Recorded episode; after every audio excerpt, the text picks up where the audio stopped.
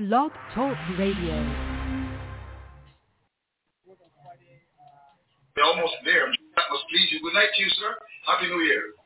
Hi, Happy New Year, Andrew. Happy New Year to your honored guest and uh, your co-host.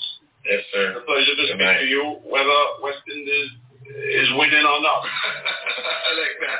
But, but, but on a very positive note, they done well. They restricted Ireland to 180. We saw some good glimpses when they played against India. And now they won 62 for 4 and 28 overs. so they should go on to win. And that should please every West Indian. Or- Of course, uh, obviously, uh, victory is what we all desire. But remember, this is Ireland. Mm. In 11th ranked in the world, we are ranked number nine. If, Right. if we don't beat Ireland, then we really have serious trouble. yeah, yes, said. Yeah. Mind you, it's not that we have lost in the past to teams ranked below us. That is how cricket is. But uh, in other words, I, I, you expect that West Indies would do well at home against most teams, and especially against the team ranked below us. What was particularly encouraging was to see the performance in Asia Mm-hmm. and to see the, this, the, the sense of uh, responsibility that, that most of the players carried and, and, and the level of, team spirit and, and enthusiasm and, and overall approach to, to fighting against probably the best team in the world. Mm-hmm. Well, just before we get into the meat of the matter, I know you've, you've, you've, you've, got a, an, an engagement, so I won't keep you too, too long, uh, Mr. President.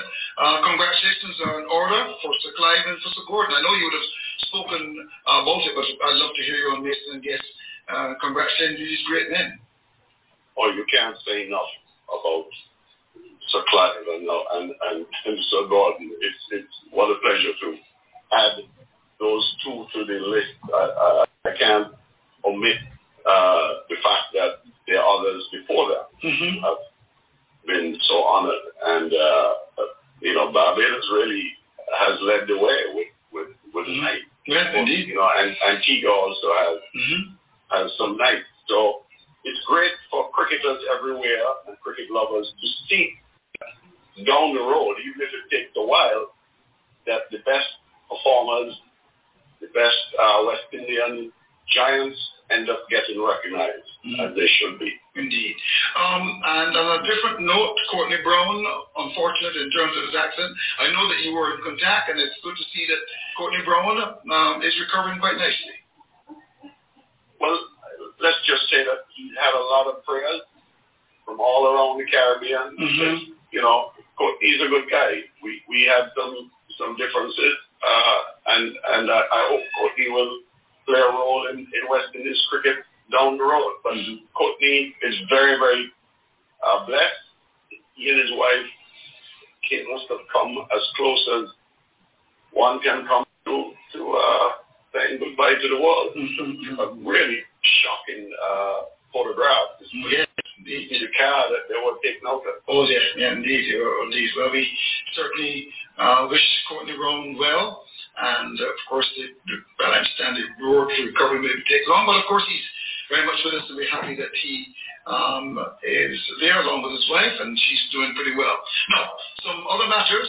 You've been in office now for just about nine months now. Generally, are you happy with, with what has happened so far, Ricky? I'm not unhappy. Um, we we have made progress on several fronts. Um, you know, Rome wasn't built in a day, but Mhm. I'm happy to say that we, we're beginning to line up the, the forces on the same track, so to speak. The whole mission is to get all of the assets, human assets in particular, uh, moving in the same direction. Mm-hmm. All right. Um, would you have expected anything different so far? Anything that might have disappointed you? Anything you would have wanted uh, to have achieved that you haven't achieved in the nine months? I I would say that I came into uh, not totally ignorant of most of the problems, but Mhm. the one problem that I was definitely ignorant of, of was the extent to which we have been in cash flow crisis. Uh, the, the finances are, are critical because it affects to to to hire the best resources and to uh, put the best programs in place.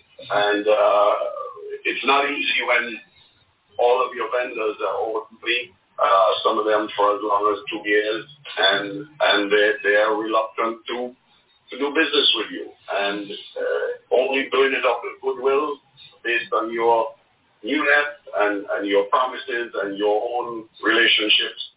And then, of course, we've had you know, on two or three occasions, we've had to be, uh, albeit only a few days, we've had to be delinquent with meeting payroll, and that, that is, that's the worst thing that can happen to a, a business of that kind, to, to struggle to meet payroll and have to be borrowing money to, to meet payroll. That sounds more a government. And West Indies needs to move from the sort of government-style bureaucracy and uh, situation to a more private sector-oriented uh, efficiency. Uh, good night, Mr. Skerritt. Uh, having been a member, I'm fine.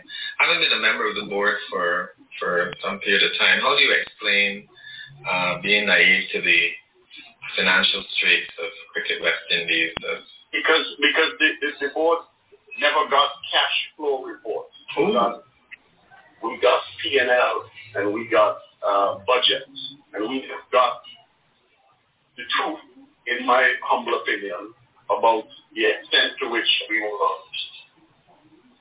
going to be struggling time. In fact, I would say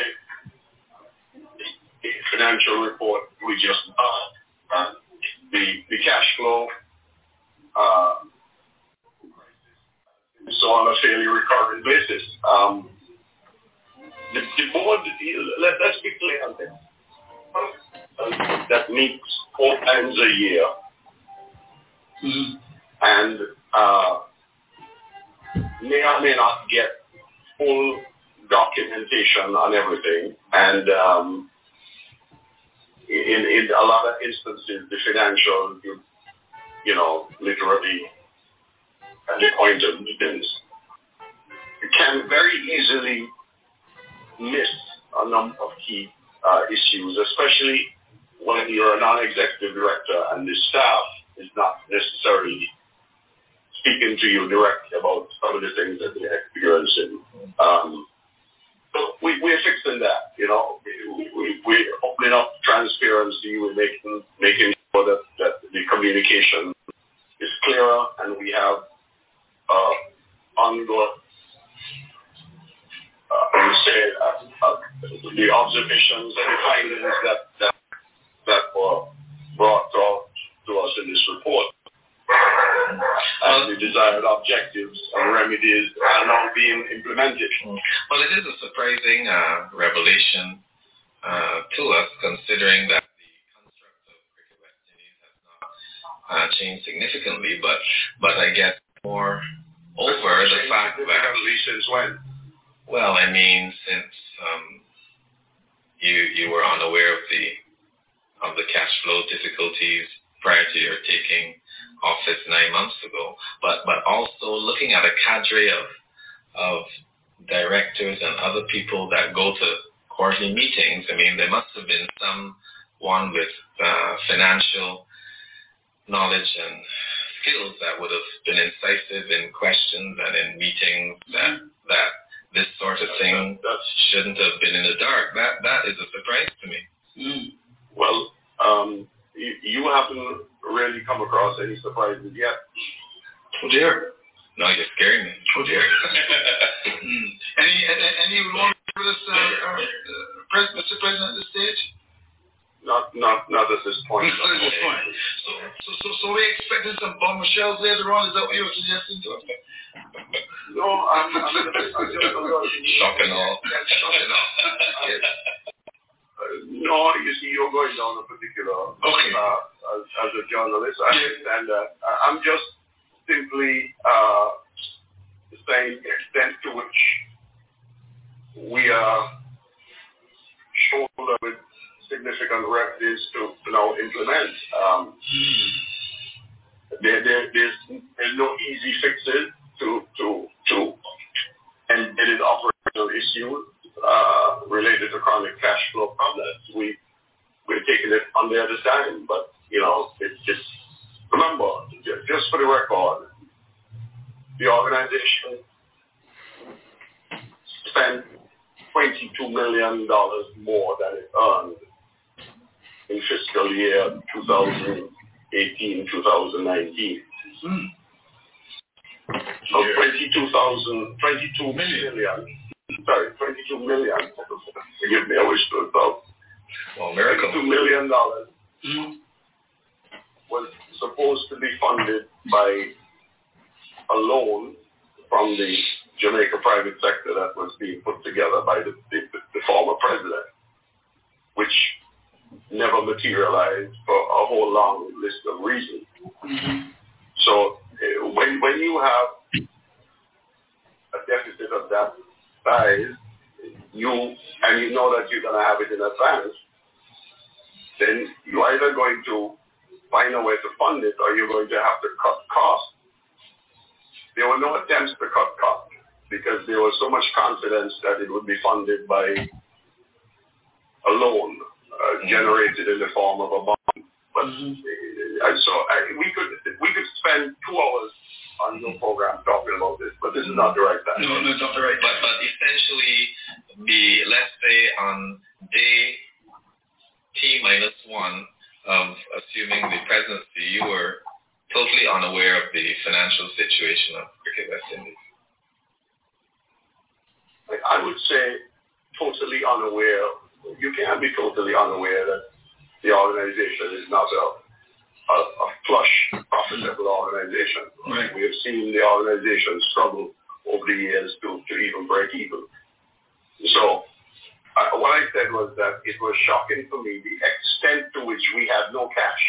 Oh, oh I see. It's about cash flow. You see, you, you, you can see figures, but unless you get clear information about cash. Look, the organization itself wasn't even clear who it owed money and how much it owed money to. Really? It wasn't that bad? Ooh. Oh my golly. All right. Well, uh, in the interest of time, we, we, we're going to move on. Just before you came on the show, Mr. President, August Higgins, the noted Jamaican journalist, he, he, well, he's got an article saying, has Kerr abandoned the West Indies first policy? And in that article, he pointed out that Trevor Penny, um, you know, Monty Desai and uh, Chris Brabazon, the coach education manager, sorry, the batting coach, Trevor the assistant coach, they've all been picked and you enunciated a policy of, of West Indian first policy when you first took over. And there's some criticism coming from the Gleaners article written by Orville Higgins. How do you respond to that, Mr. President? Well, there was a, a Sunday Gleaner article that followed the next day. Right. That that as a result of the interview that they did with me. The, by the way, the gentleman Orville uh, wrote that article without attempting to speak to anybody oh. in West Indies. Oh, Not even Jimmy Adams, who is a famous Jamaican and West Indian who is director of cricket and who ultimately uh, gives, you know, the final word on some of these things in terms of the technical side of it. Mm-hmm. So there was no attempt. And then the Jamaica Sunday Gleaner called and asked for, uh, you know, uh, uh, for some feedback. So I, I thought it was brilliant of the Gleaner to create an issue and then address it uh, in, in the paper. That's great journalism. Yeah, you know, they yeah. created an issue which didn't exist and then softened it up after. Because the fact is that we have put out, first of all, for six months, we circulated a draft West Indian Trust policy to, to all over the place. Mm-hmm. Which is strange. And it was finally uh, adopted Mr. Skerritt and go right over to our good friend Andrew Mason. Got a score earlier, 110 for 5. We're going to try to see if we can get some information on that game uh, before the end of the program.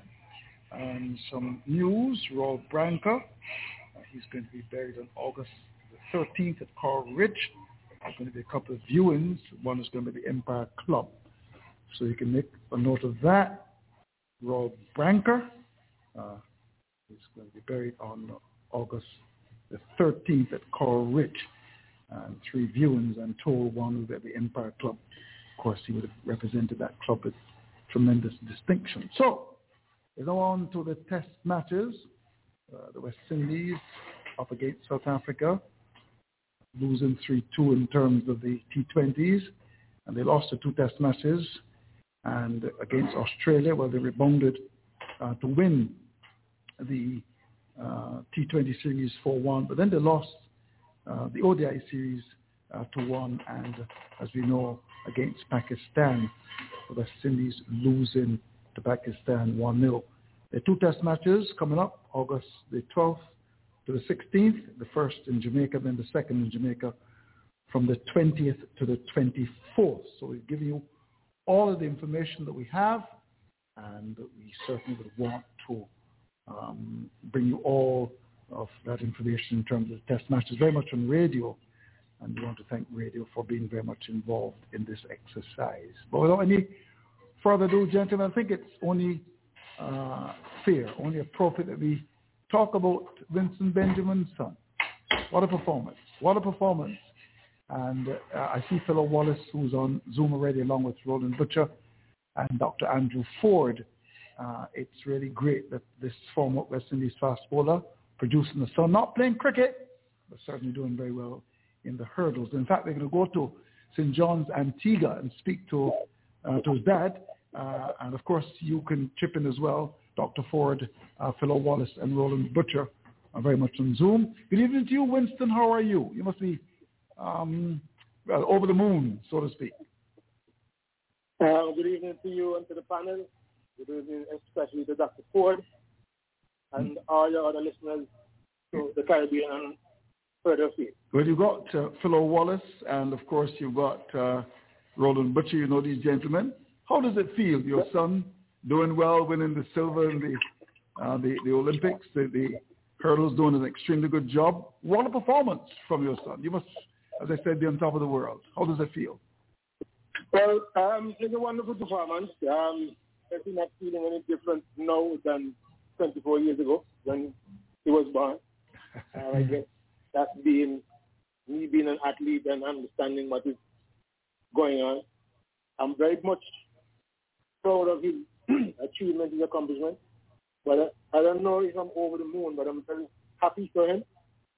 And may he continue to grow each day. Yes, yes. Well, tremendous performance. But I mean, as a dad, though, I mean, you must have uh, really felt very, very special. Uh, where did you watch the game at home, or you were some guys partying in anticipation? No, actually, his mom and his aunt organized a, a watch party. Okay. So I watched it with a number of friends. Okay, okay. And well, he was in the lead for a bit. Look, I once said that he might have won the gold. Yes, um, I thought he would have would have brought it home, but hey, both both guys really ran an exceptional race. They brought with the best in each other, and um, you know what more can I ask? He mm-hmm. He did everything that he said he was going to do, and mm-hmm. I'm I'm happy. Mm-hmm. Have you spoken to him? no, I haven't spoken to him. No, I haven't spoken to him as yet. I'm letting him cool off a little bit. Right, right. You know. Mm-hmm. Did Did you speak to him just before the race? I spoke a week ago. I try not to um okay get too much involved in, in track and field aspect of it, even though I'm a certified track and field coach as well. Mm, I see. Uh, tell us about him. Uh, born in the United States, I'm told. Yeah, in the United States on the 27th of July. Um, mm. Does most of his schooling here at an early age. Mm-hmm. Went to the U.S. Uh, at age 12, and um, that is where he has been since. You know, from mm-hmm. time to time he will he mm-hmm. passed through Antigua.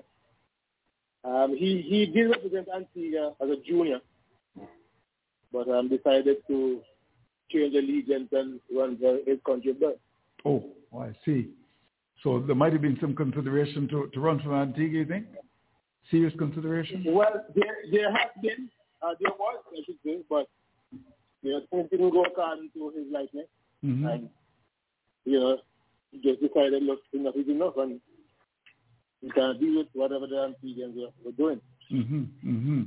Well, I know Dr. Ford, Philo Wallace, and Roland Butcher will want to share in the joy. Doctor, any questions for Winston? Good evening to you, sir. Good evening, Dr. Ford. Well, congratulations, uh, Winston. Uh, what's the any reaction from any of the former schoolmates from from Antigua? My schoolmate or his schoolmate? His, his schoolmates, uh, boys that would have gone to school from him that you may know.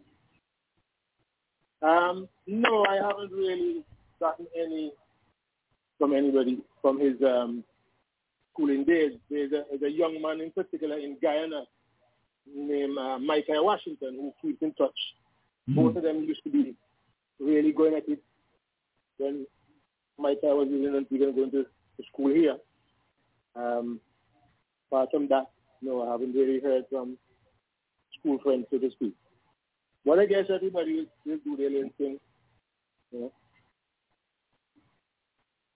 Well, it's an incredible achievement because the competition in the U.S. would, would be far superior to the accommodation, to the competition here, sorry. And uh, when when did you first realize that he had world-class ability? Um, funny you should ask the question. I didn't I didn't recognize he had world-class ability. I know he he had um, what the Americans call a football. So he was a, a running back. I think that is where the coach saw him. Oh. Um, so that is where he was drafted from. But having a very frail body and moving as fast as he, he was, you know, they thought that everybody could take the lead. So I think his mother as well was concerned about about that and she and a gentleman from Jamaica, Coach Malcolm, I think his name is, um, make that decision. And, you know, I would just like to thank to them both for having the vision. Mm. So that is where it started. Yeah. Uh, well, most of the um, pardon? No. Go ahead. Go ahead. No, I didn't hear. Go ahead. Uh, I was saying most of the would have been wide receivers. They they usually let the the really fast runners be, be wide receivers rather than running backs. The running backs are, are bigger, burly, but but very quick uh, uh, athletes. Well, um, to, be, to be quite so, to be quite yeah, to be quite honest, Dr. Ford, I, I am not into the American football, so I could have been the one um, not knowing the position correctly. Oh, oh, I see. Mm-hmm. Mm-hmm. Okay, I'll let, I'll let Roland or, yeah, yeah, Philo, of, of, course, Philo, we want to congratulate your, your good friend Winston. Philo? Uh, good night, Andrew. Uh, good night to, to the panel, Dr. Roland. Uh, good night to, to Winston Benjamin, uh, uh, a man who I respect. Uh, and I want to say congratulations to you and, and, and your son's mother, because without you both, it would, he would not be you're running. And I, and I, and I like the position that you've taken, the position that you've taken, and that you allowed him to make his decision.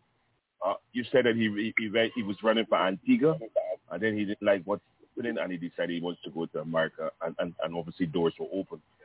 I, I want to know from you, Winston, how does the Antiguans feel about your son's performance, uh, performances at, at Tokyo, and obviously winning that that, that medal in the hurdles? Well, actually, my, my phone been bombarded for the whole day with um, well wishes and, and so forth.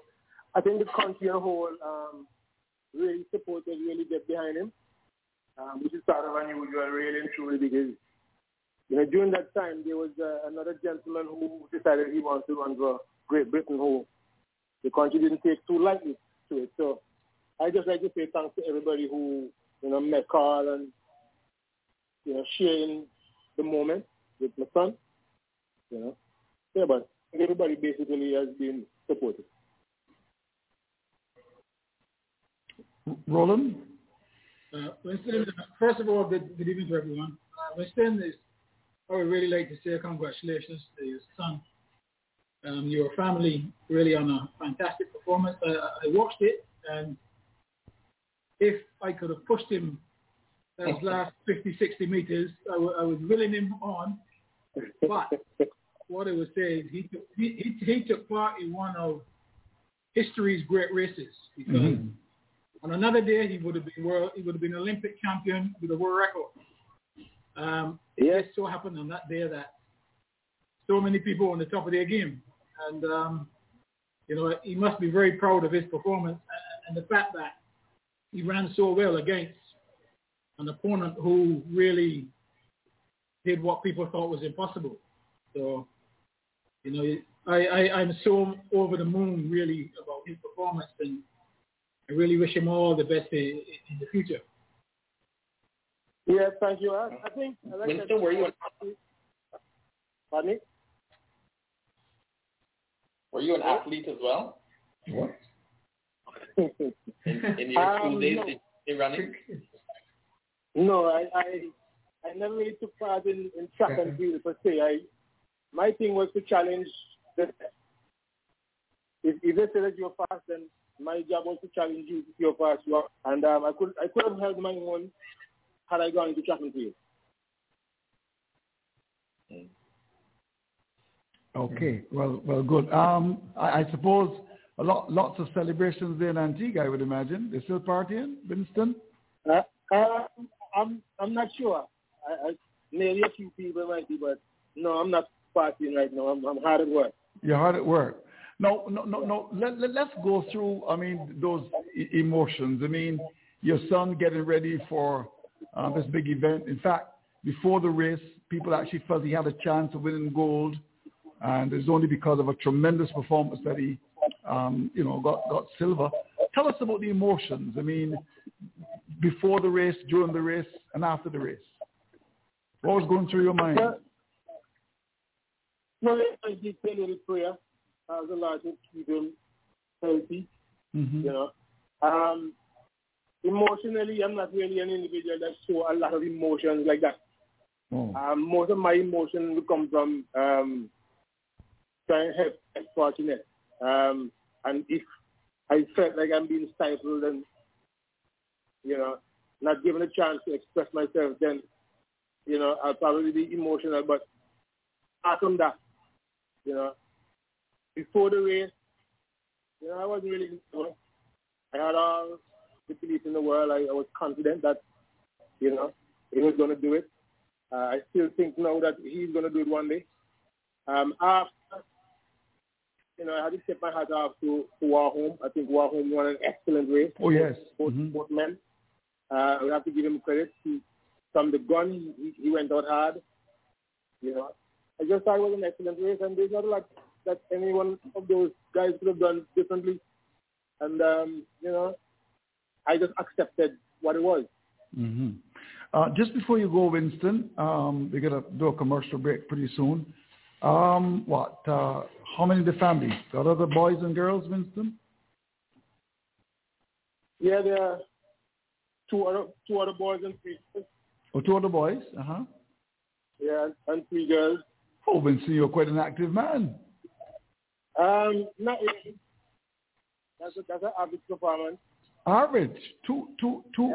Let's say that again. Two boys, Well, in three boys. three boys, and and and, and two girls, No, three boys and three girls. and three or six. Are you finished, Winston? No, I'm not finished. I'm done. I like that. He said, I'm not finished. You like that, Dr. Ford? He said, I'm done. Uh, j- just before you go, um, yeah, Doc, you want to come in and say something? Six, that's a big number. Winston, I, I have a question that I, I want to put in a delicate way. Uh, we've seen Caribbean people go to other places and excel. Most of us remain in the Caribbean, but some of us go elsewhere and do so well. Uh, and I want to ask you the general question, are we as equipped to develop our talent as some other places are at bringing out the best in us? What do you think? Um, if you really look around, and, and, and we're going to talk about track and field for, for a little bit.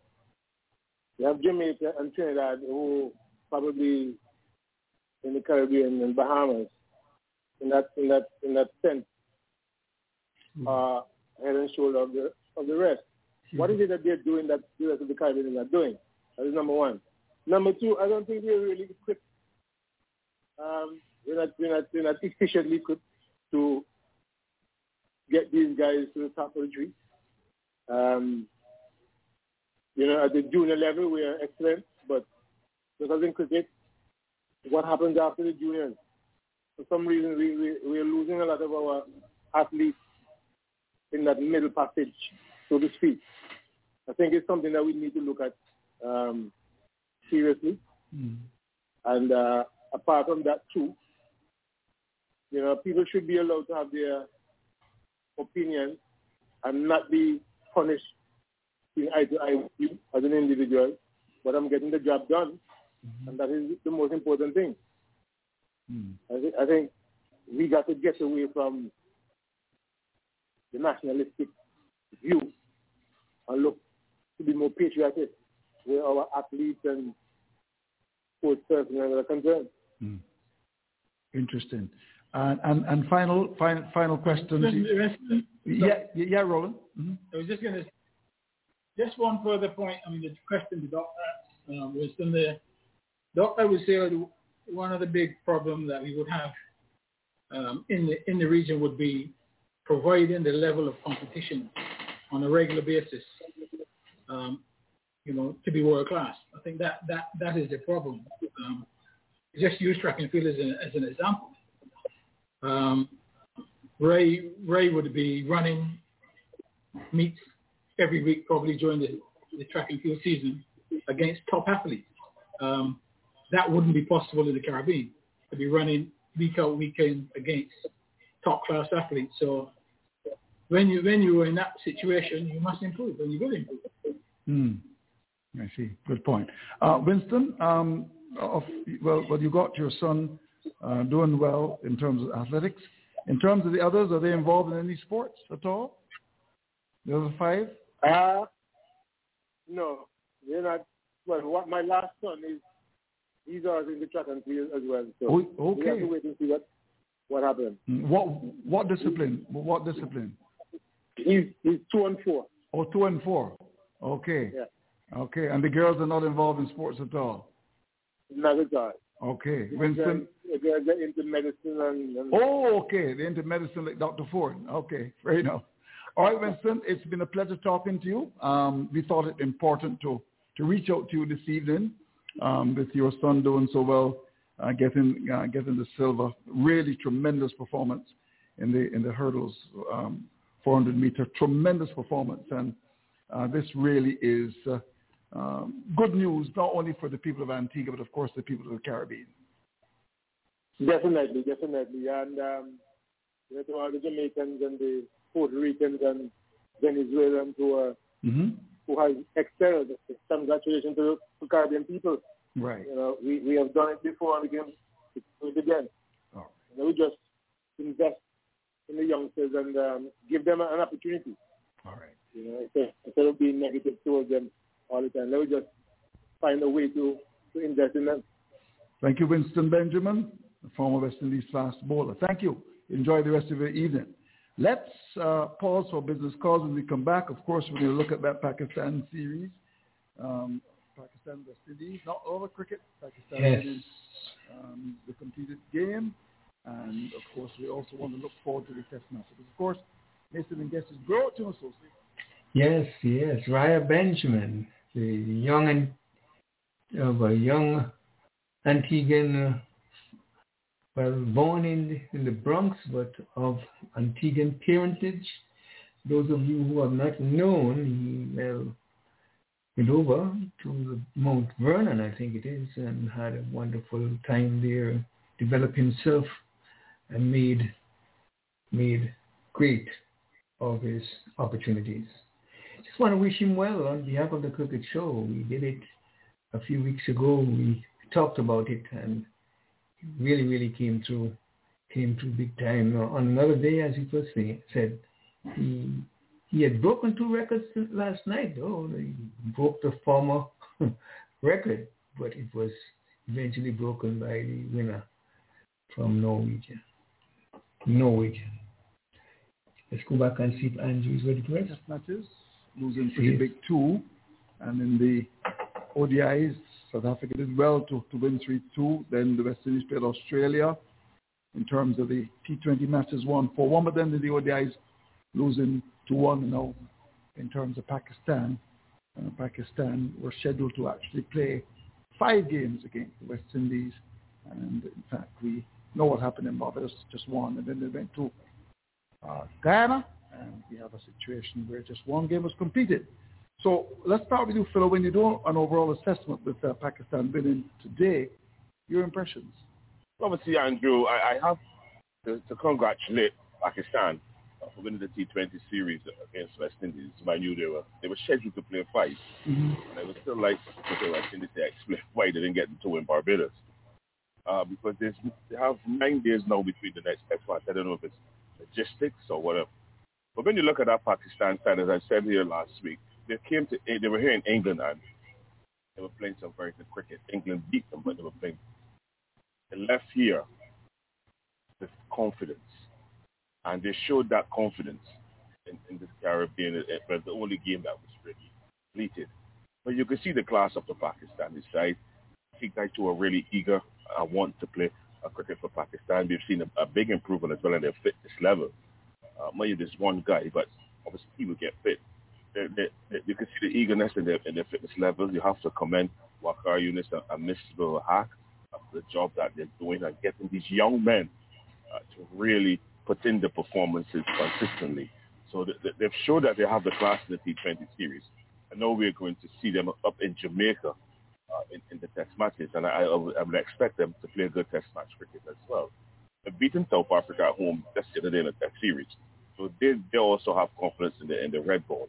But I think when you look at the Pakistan team, you, you, you can see that the guys are enjoying it. They're listening to, the, to their coaches, and they want to play the cricket. Uh, and Babar Azam, uh, Andrew is a fantastic marksman.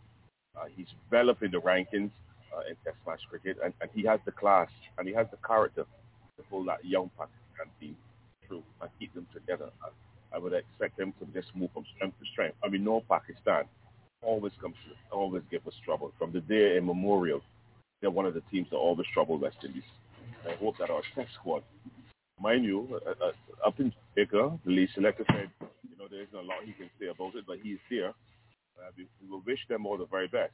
Looking at the last that series that they played, they there's a lot of work to do. And one thing I would like to find out from Cricket West Indies is who is supervising mm. those guys up in Jamaica. Seeing that uh, Phil Simmons was down in uh, Guyana with a, with a main T20 squad, I would like to know who is in Jamaica working uh, with those cricketers mm. happening up there. Mm. Roland, do you know? You're, you're, you're close to the action. I'm not as close as you, Andrew. Um, mm. I have no idea what is going on in Jamaica. Um, like Fedora, I would wait and, and listen. Mm. Your impressions of it, uh, we're down to two test matches now, Roland. I spoke earlier from South Africa to Pakistan. Yeah, I think the two test matches, uh, they're going to be pretty tough for West Indies because test cricket is more Pakistan's um, stronger suit. Uh, they've got you know, batsmen who like to spend time at the crease. They're not big hitters, they're, they're stroke makers. And in terms of bowling, I think they've got some excellent bowlers, um, you know, who can bowl long spells, particularly in the, in the seam department. A um, couple of quick bowlers who we haven't seen as yet. So I would expect really West Indies are going to have a very hard, tough job on, on their hands um, in those two test matches. And it will be another further examination really of how we bat, whether um, against that type of bowling, whether we can put scores on the board um, to be competitive. So again, the, pressure very much is going to be on, on our batsmen. Yeah, well, I'm just trying to, to get some information out of um, Jamaica, and um, I, I, see here Blackwood's team, Hope, Moseley. See Bonner, Mayers, Da Silva, Cornwall, Permaul, Fields, Maxwell, Smith, that's Niall Smith from Guyana, Keon Harding and Cottage. Let's now look at the Kraigg Brathwaite team. Um, Powell, Darren Bravo, Chase, Brooks, Raymon Reifer, Jahmar Hamilton, Kemar Roach, Alzarri Joseph, Jomel Warrican, Kavem Hodge, Chemar Holder, and Imran Khan. Uh, I don't see the name of Shannon Gabriel there. That's interesting. So that information was sent to me uh, because the reality is there's not a lot of information coming about that game at all. Earlier, um, I actually got some information, and that's a long time ago, 110 for 5 Brathwaite, that says on 43, Roston Chase scored 36, Brooks a dot, Paul 15, Hodge 1, and Raymon Reifer 1. But that's a long, long time ago. So I would like an explanation as to why is it that we haven't seen anything in terms of a press release about the teams. And my understanding was initially, Phil, that they were supposed to play two matches. And, and, and this is a this is a, a problem in West Indies cricket. The new administration, the, the continuation, the Skerritt and Shallow administration, mm. they were big on releasing information to the public. Mm. Uh, that is one of the things that they also said that they will look, look to change. Another thing, Andrew, is that we don't hear from our director of cricket at all about what is going on. Mm. And, and these are these are these are these are things that we need to know. We are shareholders of West Indies cricket. You, for one, you're the lead you're the lead commentator. You want you, people will look to you for information. And I think that telling telling you or telling the public what is going on in Jamaica for all West Indies cricket team we, we saw we, we, we, saw a glimpse of Pakistan in the T20. We want to know what is happening to all the West Indies cricket team in preparation for this crucial series against Pakistan. Pakistan is, is right above us. And it's going, and as Roland said, it's going to be a good examination of where we really stand. And I think that Cricket West Indies need to pull their socks up and share the information with the public. Nobody is going to bash them over their heads. We just need to know what is going on so at least we'll be on the same page as them and, and we are banning to the concept of having these best of best matches. And the lead selector also have to tell us the importance mm. of these best of best matches. Now, Dan Bravo is up there, and we saw him against Australia. And, and, and so we need to know what is the importance of these games. Mm. No Shannon Gabriel. Why is Shannon Gabriel not there? Is he still injured? Has he not recovered? What is it? And these are things that we need to know. And, and I'm really getting uh, that, with all the secrecy in West Indies and I really hope that when the time comes, some of these directors and other people in positions, I hope people get up and run against them and push them away from the cricket. Let's get people who really want to push our cricket forward. Look at all the other cricketing nations and they're happy.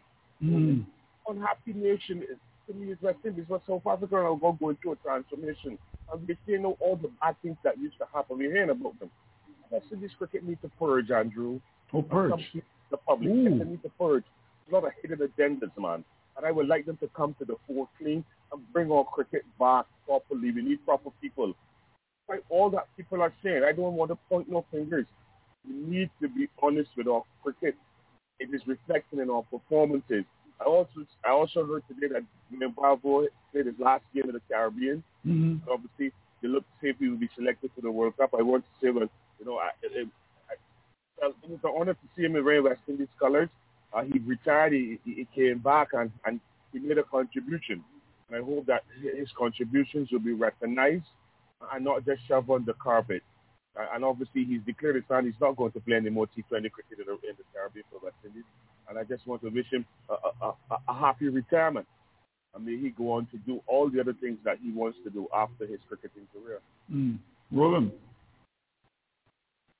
Yes, um, well, yeah, Bravo has signaled he's playing his last game. I mean, that is, um, you know, he's been around a long time, and really, it's about time that we really try to find somebody to fill that position, um, a, a, younger person.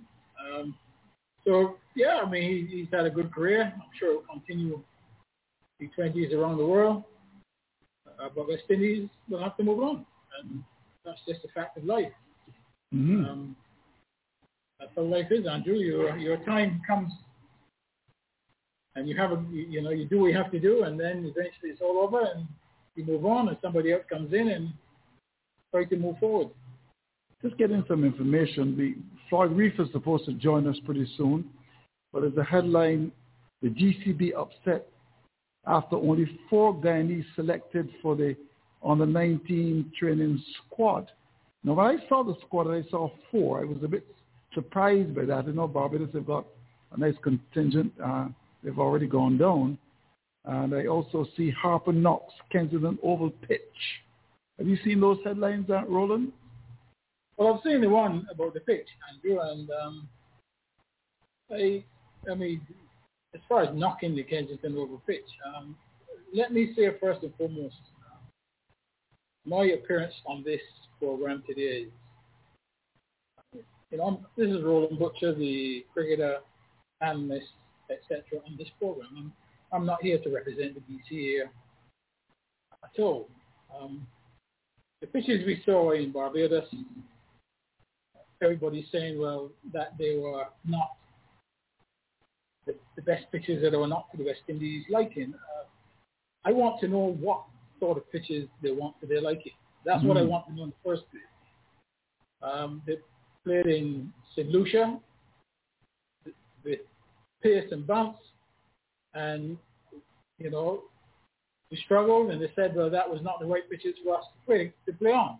In the, in the, in the, we came to Barbados. Um, while the wickets were not shirt fronts, if you examine the three matches, the first game Australia scored 250 plus, which is not a bad total, and our response was 133. Now the second game, Australia were in dire trouble, six for 40 odd, and managed to scrape 180 odd, which was a competitive score. And West Indies got home. Came to the third game, and obviously everybody looking at the result and saying, and then obviously you had the pronouncements of how bad the pitch was. But what people don't know is that following the West Indies win on the Saturday, um, the West Indies asked to play on the same pitch for the last game. Oh. It wasn't a new pitch. They asked to play on the same pitch because they won. Okay? Now, having played on that pitch, they won the toss misread the, con- the conditions because they thought the pitch would deteriorate and get worse. And the pitch actually got better for batting. Yes. Because midway through the Australian innings, you saw the ball didn't really, midway through the West Indies innings, the ball really stopped spinning and they lost the game. Now, should, should they have had a fast, bouncy pitch? Well, if they had a fast bouncy pitch, they still got to do with starting Hazlewood. So I, I don't really know what is the ideal pitch. What I would say is that we have got some systemic problems um, with our batting in, in, this region, and we can bury our heads in the sand and say that pitches are not to our liking, etc., etc. But uh, we must recognize that our batting is a problem. And if you also examine these one-day matches, have we learned anything about our batting in these matches against South Africa, against um, Australia, and against against Pakistan? The answer is no, because the same problems that we've seen before in terms of no partnerships, no rotation of the strikes, um, not particularly good shot selections, those problems are still there. So to me, those are more fundamental things to deal with than worrying about pitches. What we should worry about is that how someone like Hafeez is 40 years of age mm-hmm. and bowled 24 balls and 19 of them balls. Now, that is what we should be concerned about, mm. and not necessarily the condition of the pitch. You have to, whatever the pitch is, you have to adapt to it. And, and what is ideal? What, what is the ideal pitch? Mm. I, I, would like somebody to tell me, or from a West Indian point of view, what is the ideal pitch for the West Indies team.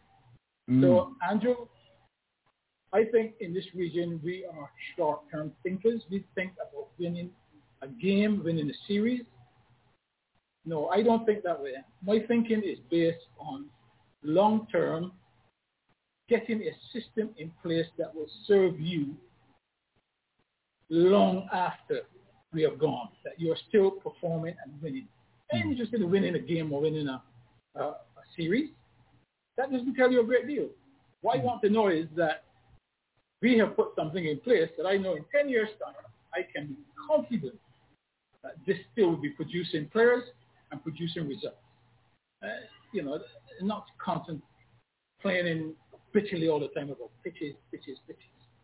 Yes, we know we want pitches to be faster and more bounce, but you know, then you get accused of, of preparing pitches to suit the opposition. I, I, I'm, I'm a little bit, I won't say angry, but what I find is that it, it is not something, really it's sending the wrong message to the players.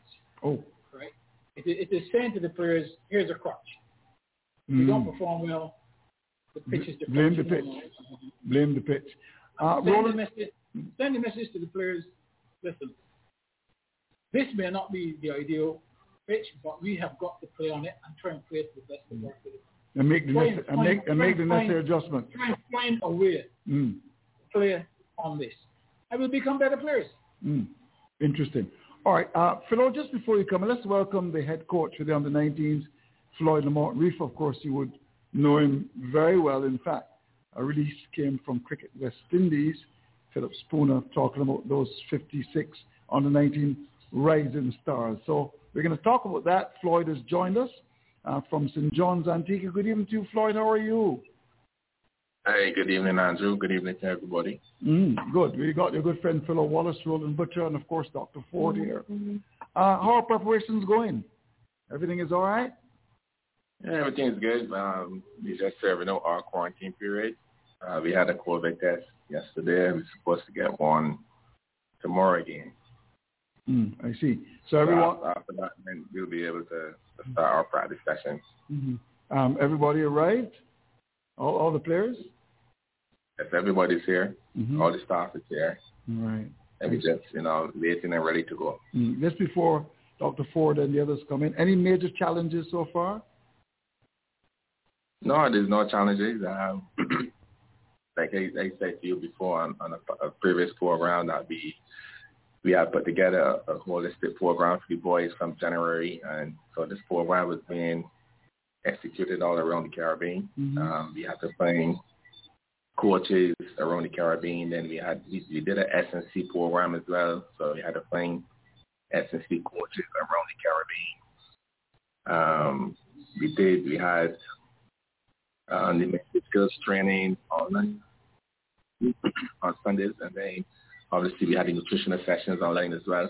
So we had a, a full holistic program prepared for the boys, something that has never been done before at this at this level. So I think that um, obviously during the COVID, it, it was very challenging. So we had to find creative ways, innovative ways in order to keep in contact with the boys and contact with the coaches and they had to send a lot of video to us. So there was a lot of video footage that mm-hmm. we had to review, mm-hmm. assess, you know, give, give feedback. So a lot went into to, to this whole project over the last seven months. Mm-hmm. I see. Um, Andrew, two, two, two, quick, two quick questions for Floyd. Sure. Um, see, you've got a very big squad of 56. Um, can you tell us the reason for such a squad? And the other question, so that the others can come in, really, sure then how, how, how did you um, reach the, the 56? How, what, what method of um, selection was used to, to get the players from the different um, islands? Okay, first Roland, um, obviously there, there was no youth cricket played last year. There's none being played this year, right? But you all know the situation and the world that we're living in. Um, Mr. Graham, he prepared a death chart uh, we went back to the under 17 group uh, two years ago and in consultation with the different coaches and selectors from the various um, territories, we came up with the 44 players from around the region. So each territory nominated their best players. And that's how we got to the 44. Now, the additional 12 players that were added on, we asked each territory to produce some internal because we felt that we wanted to see all the talent that is there possible for us to see before, you know, making that final selection. Um, so those games games were played in Trinidad. We had games in Barbados. We had games in Jamaica. Um, they had we were supposed to have games in Guyana as well, but they were ran off. They probably only got in one game or half a game because of the weather situation. So the other 12 players were selected from amongst those games. So all those games were streamed live. Um, the selectors had the opportunity to see the boys play. Um, other people around the region was watching the cricket as well. So we kind of put together the other uh, from those games that were played over the last few. So in order now, we have 56 boys here now, so we're going to play. We put them together into four teams. Four teams, 14 fours, that's 56, and then we're going to play a series. But each, we'll play three games each, and then the final. First, we'll play a second. Third, we'll play a fourth. So, matter of fact, boys will get four games within the next week or within the next week. Mm. Interesting, uh, because I, I, I, note here that the GCB, uh, they're very upset that only four Guyanese players were selected. And also, uh, the guys in Dominica are saying um, it is not good. Uh, they've only had a situation where what? Only one, nobody from Dominica is involved in the process. Um, so uh, Guyana, do you want to re- react to the GCB uh, being unhappy, Floyd? Uh, I haven't seen What, what the GCB is saying, mm-hmm. but the, the GCB had the opportunity, like everybody else, when we were looking at the players in the initial stage, they put forward their best players to us. Oh. And it's unfortunate that um, that they didn't get in the, the, the games like Trinidad and, and Barbados State so that we can see the other players. But like I said, um, I think that we, we, we've chosen the, the best possible 56 guys to work with at this present moment, seeing that there was no there was no youth cricket player last year. There was none there's none playing this year. Maximum that we can go to is 56 to get in a mini best of best tournament that we're going to play here in Antigua. Mm. Yeah, well, the, Lloyd Office uh, have been working. You said that this program has been seven months in, in, in, in the works. You have 56 young under 19 cricketers or rising stars. Who the, the, the coaching staff down there, uh, and how are you going to obviously after these four games? What numbers are you looking to have? Because I read somewhere in a release that you're coming up to England in September. Uh, the bet is starting to change here. Don't know where the Youth World Cup is being played, but I would believe that you will look to get into similar conditions that the World Cup is being played. So how, how what, what coaching staff do you have? How are you going to get down to the, what number you're going to get down to England? And then what do you what are you going to be doing when you get to England? Who are you playing against? And what when you bring these, these young men up here? Um, after the after the games, um, the selectors and me and the squad will be cut down to around 25. Who are the selectors I must ask? Um, Robert Haynes, Miles Bascombe.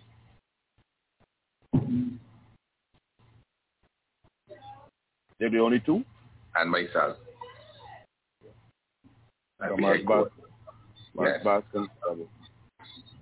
Right, so I was saying that um, the squad will be cut to 25. Um, the squad that will go to England, that squad will be cut to 18.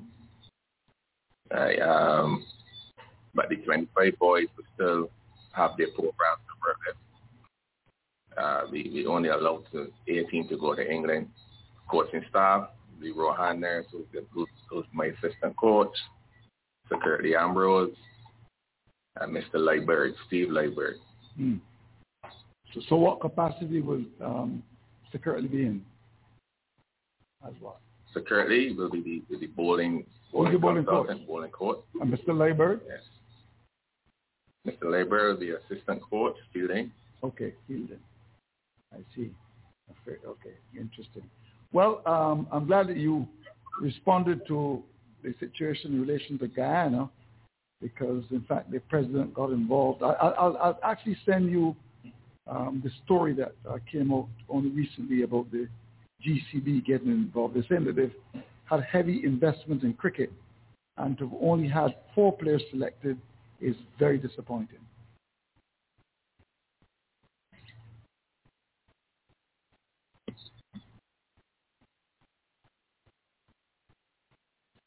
Floyd. Floyd, with 14 of 14, are you going to be having any special rules in order to include the three boys who won't be in the in the 11, so to speak, so that you could still see what those three that don't make the 11 in each team can do? Will you extend the batting or will you allow more bowling? Uh, or are you going to be sticking to all of the all of the rules as we know it? We, we're still discussing that, um, but what, what, what was proposed that we will play 13 guys each game and we rotate. So we make sure that everybody get, get in three games. Uh, we want to rotate the bowlers because we don't want uh, seven or eight bowlers on the side and then the captain is trying to get in everybody and it takes away from the intensity of the game. So we want competitive cricket. Mm-hmm. We want the boys to be executing all the drills and, and stuff they've been practicing um, over the last six months. Uh, we're talking about the brand of cricket that we want to play going forward. So we will want to see some of that being executed mm-hmm. within the games. So so we're trying to keep it to six bowlers per team so that, you know, each person can at least get in eight over spell. The captain won't be under pressure and trying to get in everybody and the intensity of the game will be of a high standard. Well, you did allude to the difficulties of of COVID and you know everybody's had lockdowns. We've seen that pitches have not been getting the amount of preparation that we would expect, and also those pitches that have been used in the region have been used multiple times and over short periods, uh, which is unusual. Do you have any concerns about the surfaces that you've seen if you've seen them so far in in Antigua? Well, I've not seen the surfaces yet, but recently that this has had some games played here in Antigua. Uh, the women's just finished the series against Pakistan, so those pitches would have had some sort of preparation. So um, we, we're hoping now that that preparation will continue. Uh, we've, we've given notice to what our requirements are for the camp, mm. for the games and the camp. So mm ground staff know what, what, what we need, and you know, I'm confident that they're going to give us some good wickets to play on. Mm-hmm. Um, Roland, interestingly enough here, uh, in relation to the selection of the Barbados players, is it true that the Barbados Cricket Association would have been um, surprised? Uh, Roland, um, was the BCA consulted in relation to the selection of the players from Barbados? Are you aware, Roland? Andrew, in terms of the selection of the players mm. for any camp whatever, mm. it's not a it's not it's not a Barbados selection. Mm. You know, it, this this is a West Indies selection, so they can select who they like from Barbados. They don't have Barbados. BCA don't have to have any involvement with that. Mm. You know, if if the regional um, tournaments had taken place, mm following the tournaments, the West Indies selectors, Floyd and his selectors would have chosen which players they want. So this is no different. This is the same situation. We have no influence um, on, on, who Floyd and his selectors select. Mm-hmm. Uh, well, well, in fact, I was just responding to a WhatsApp that I actually got in relation to that. So you've cleared it up. Um, no involvement uh, would have been necessary as far as the BCA are concerned. Interesting. All right, uh, we're going to pause for business calls when we come back. We're going to let you go, Floyd, pretty soon. We got Dominic Warren very much uh, with us as well. He's a marketing man.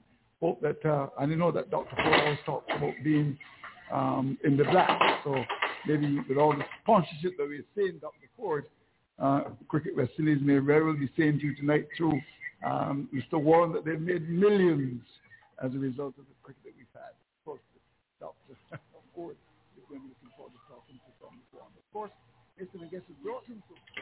Yes, indeed. We are being tuned to Mason and Guest, and you're hearing a live broadcast of this week's episode. I am of the Cricket Show, and we are on every Sunday from 6 until 9 p.m. Eastern Standard Time, where we have our cricket talk. Three full hours. And on Saturdays we have a little bit of entertainment from 9 until 12. Join us if you can. We appreciate your presence. Back to Mason. Wallace from okay. England, that's from Roland Butcher, former West Indies captain Floyd Reifer, and we also have joined us moments ago Dominic Warren, the commercial director of Cricket West Indies. We're going to talk to him very soon. Just before you go, Floyd, so things are looking good. Um, you're confident. Things are looking good. Yes, Joe. Listen, we are confident. Um, we have a lot of talent here. It's just a matter now of um, seeing the boys play some cricket. Obviously, that's one thing that was lacking. Uh, the amount of cricket being played over the last two years. Mm-hmm. Um, so the boys are eager and willing to, to get on the park. So it's just for us now to see them in action um, so we can observe and assess. Uh, we're looking for, like I said, some positive cricket. Uh, sporting them of the brand of cricket that we, we are looking for. Um, other things we're looking on the field of play for, the tactical decisions, situation awareness, mm-hmm. Stuff like that. You know, I mean, not just looking for scores and wickets, but we want guys you know to understand the game, the students of the game. So we, we have a lot, we have a lot of work to do mm-hmm. uh, in a short space of time. Uh, I might have missed it. Have you named the captain? Uh, uh, Floyd? No, Andrew, we haven't gotten to that stage yet. Okay. You, you, Floyd, you keep saying brand of. Uh, what what brand of are you looking for for these other 19 players? Mm. So we, we're talking about producing smart cricket. Right? We want to play smart right. cricket. We want to play confident cricket, fearless cricket. Mm-hmm. We want to have that strong self-belief and that positive intent.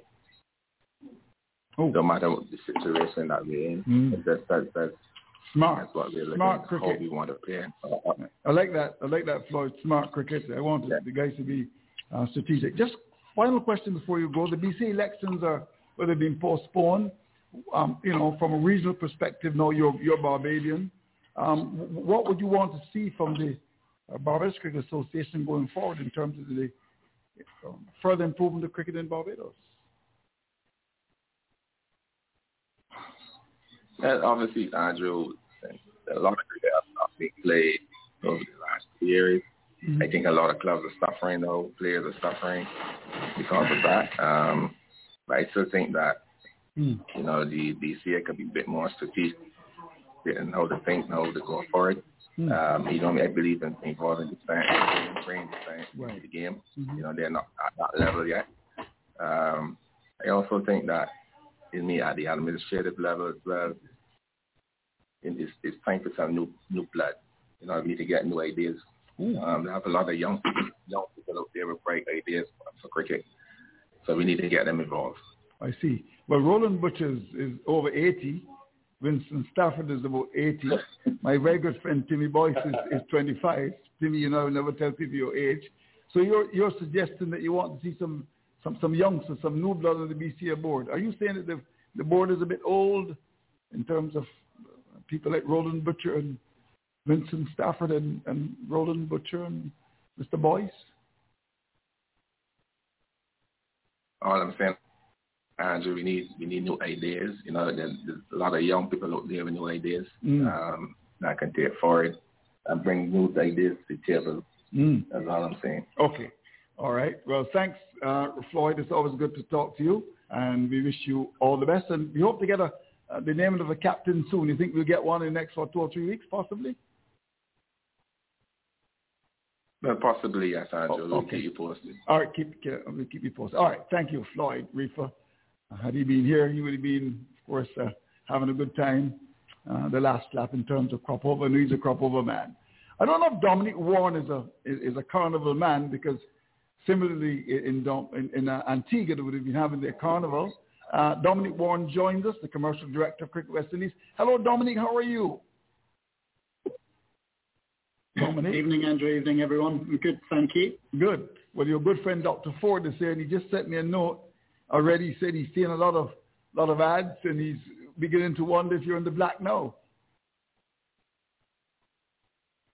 I think um, it's still going to be some time, you know, following all of the last 15 months until we get there. I think, as everyone knows, I mean, for any business, it's going to be time to get out of the, mm. The financial situation any business is in. Doesn't matter whether it's cricket, a convenience store, or a major international company. I mean, everyone's in the same boat. So we're getting more solid. Um, it's great to have the cricket, um, and then we've obviously got a very big year next year, which um, if COVID um, relents, continues to relent a little bit as it is, uh, with England and India coming, plus three other men's home series and more, much more cricket sides for the for the women and for the regional side, then then it should be a very good year, which will get everything back on a stable footing. Mm. How has COVID really affected uh, CWI? Give us some idea of the effect of COVID. Um, I think at, at, a general level, like most businesses, um, don't know if you follow football, for example, but in the Premier League, you've got Tottenham saying they've lost yes. $200 million that they can't recover. Mm-hmm. Um, now, okay, it's not the same for us, but you know we've had discussions before about TV arrangements. So we probably lost a lot of money just in terms of cash flow. Um, purely and simply because when COVID struck, we were right on the cusp of getting ready for a lot of cricket and international TV deals, and they all had to be put on hold. So we essentially had six to nine months without knowing if that um, if those broadcast arrangements were going to be um, uh, confirmed. Um, and that's without all the other stuff. You still got you're still running a business without having any revenue coming in. So for nine months, we essentially had no revenue, and you're trying to keep Mm. Um, you know, some very good sponsors and partners on board who aren't getting the, the, the cricket that they've invested in to, to grow their businesses. Um, at a at a very very simple operational level, we will have, have spent nearly half a million dollars on testing alone. Um, for for players, umpires, event staff, and everyone else to have a biosecure bubble, and that's that's across the last few months. Uh, and other things like airlines, you know, we, we've got, you know, the governments are quite rightly trying to manage their their borders and who comes in, but we're having to fly people on different routes and different airlines, um, all of which comes at a cost and at a premium. Um, and I think the difficult thing is that certainly around the world, everybody wants to try and get their businesses back back and sustainable as quickly as possible, but they need to do that by rebuilding their businesses, not putting their prices up as quickly as possible. And that's something that every business is facing, and we're getting that as well. I mean, you know, we're not going to put prices up at, at really at all on on on tickets. If anything, we'll try and bring them down and make them more affordable. But we're facing a lot of suppliers who are trying to put significant price increases in, even though we're one of the few people actually bringing businesses into the island, so into the islands and the countries, I should say. So it's things like that where, you know, you want to support local economies and local businesses, but everybody needs to help regrow. Um, you know, um, for us, we can't be a bank. We never will be a bank, but mm-hmm. cricket is such a major driver in the region for small economies. Um, you know, cleaners, taxi drivers, uh, big and small business, uh, big and small businesses all over the place. It's it, it's critical we get it right to bring as much cricket back as quickly as possible because it drives it drives work, but more importantly, it gets everyone's heartbeat going watching good cricket. Mm-hmm. Just just before Dr. Ford comes in, um, can you confirm that there will be two test matches um, involving Pakistan? Because I was hearing that there might be a change to the itinerary. Is there any truth in that? I hope not. but we can't deal with another change at the moment. Mm. Um, I, I, don't see any reason why not. And um, I think we've got a lot of the players there. The mm. uh, teams are travelling up from uh, Guyana tomorrow. Mm. Um, we've got practice matches and everything else, and also quite fundamentally, as, as we had, whilst un, disappointingly we had to reduce one of the matches in the Pakistan series. That was because we had to fulfill, fulfill the ICC playing obligations for the ODI Super League to qualify for the World Cup in 2023. We got a chance of doing that, uh, so which is why playing Australia was vital, and the two Betway Test matches against uh, Pakistan are part of the new ICC mm. uh, World Test Championship cycle. So if we don't play them, it's going to be very, very difficult.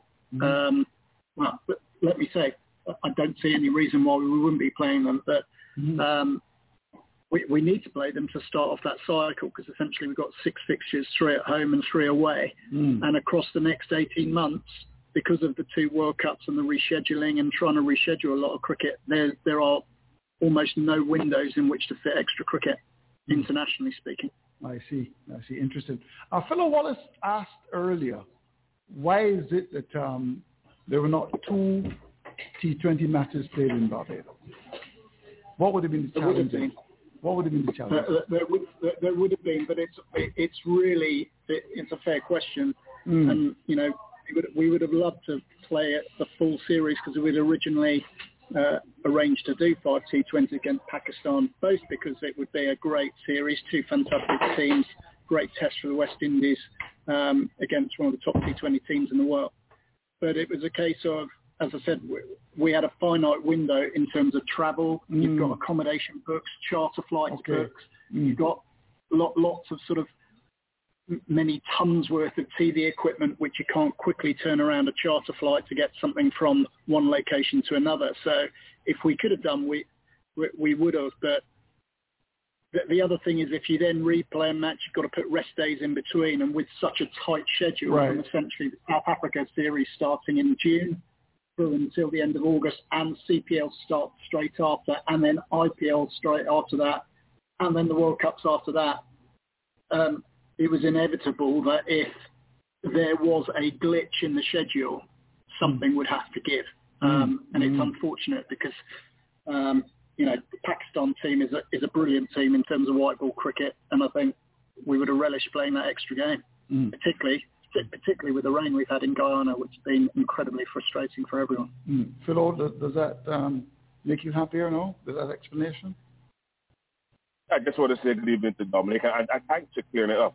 Obviously, the logistics uh, would have would have played a, a massive role, uh, with the, uh, obviously with the pandemic. But I'm happy, Dominic, that you that you that you've told us why uh, we lost that game in the, the, the second uh, T20 game in Barbados. Mm. And because I was watching today, Dominic, and you could see the frustration on Captain Pollard's face and, and, and Babar Azam's face as well because they want to play cricket. Mm. They really wanted to play cricket and to, to watch two games being rained off after losing, after a, a no decision and no result in Barbados would have been frustrated because they want to see where they're at in relation to the World Cup. Because this is, I believe that this T20 World Cup mm-hmm. is going to be fantastic, and so I think we're going to see numbers like we've never seen before. Our players are going to play with their skins. But the value now of T20 cricket has risen because there's something in England called 100. Mm. Mm. I think you're right. I think you're right, Philo, and I, I think um, uh, just to explain, I think where, where where a lot of the fans won't understand is uh, when you get to a situation like we had today, and you know we put on the game at a certain time of day to enable to both maximise the fans around the world watching in terms of time time zones but also because of broadcast agreements that we put in to maximise our revenue by doing the right terms for those games. Yes, it looks like there's two or three hours at the end of the day, but ultimately things like broadcast slots start disappearing, whether that's in the States, whether it's in the UK, whether it's in Pakistan, India. And actually with a game like today, um, actually as soon as that as soon as that final ball would have been bowled, we would have been taking everything down to put it on the plane to go to uh, to get everything up to Jamaica, particularly with all the TV equipment and all the other event equipment. So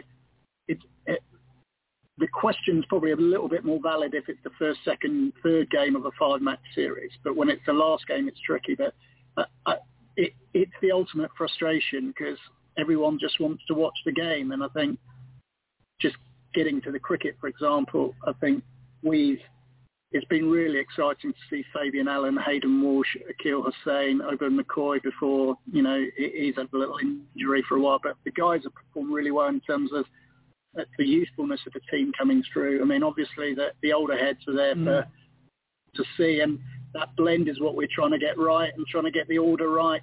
Um, you know, I'd hate to be a selector or coach as a as a layman watching that. How you pick a top seven or eight from that squad is still beyond me because yeah. it's incredible. Dominic, on the T20 side. So. Dominic, there's several questions for you.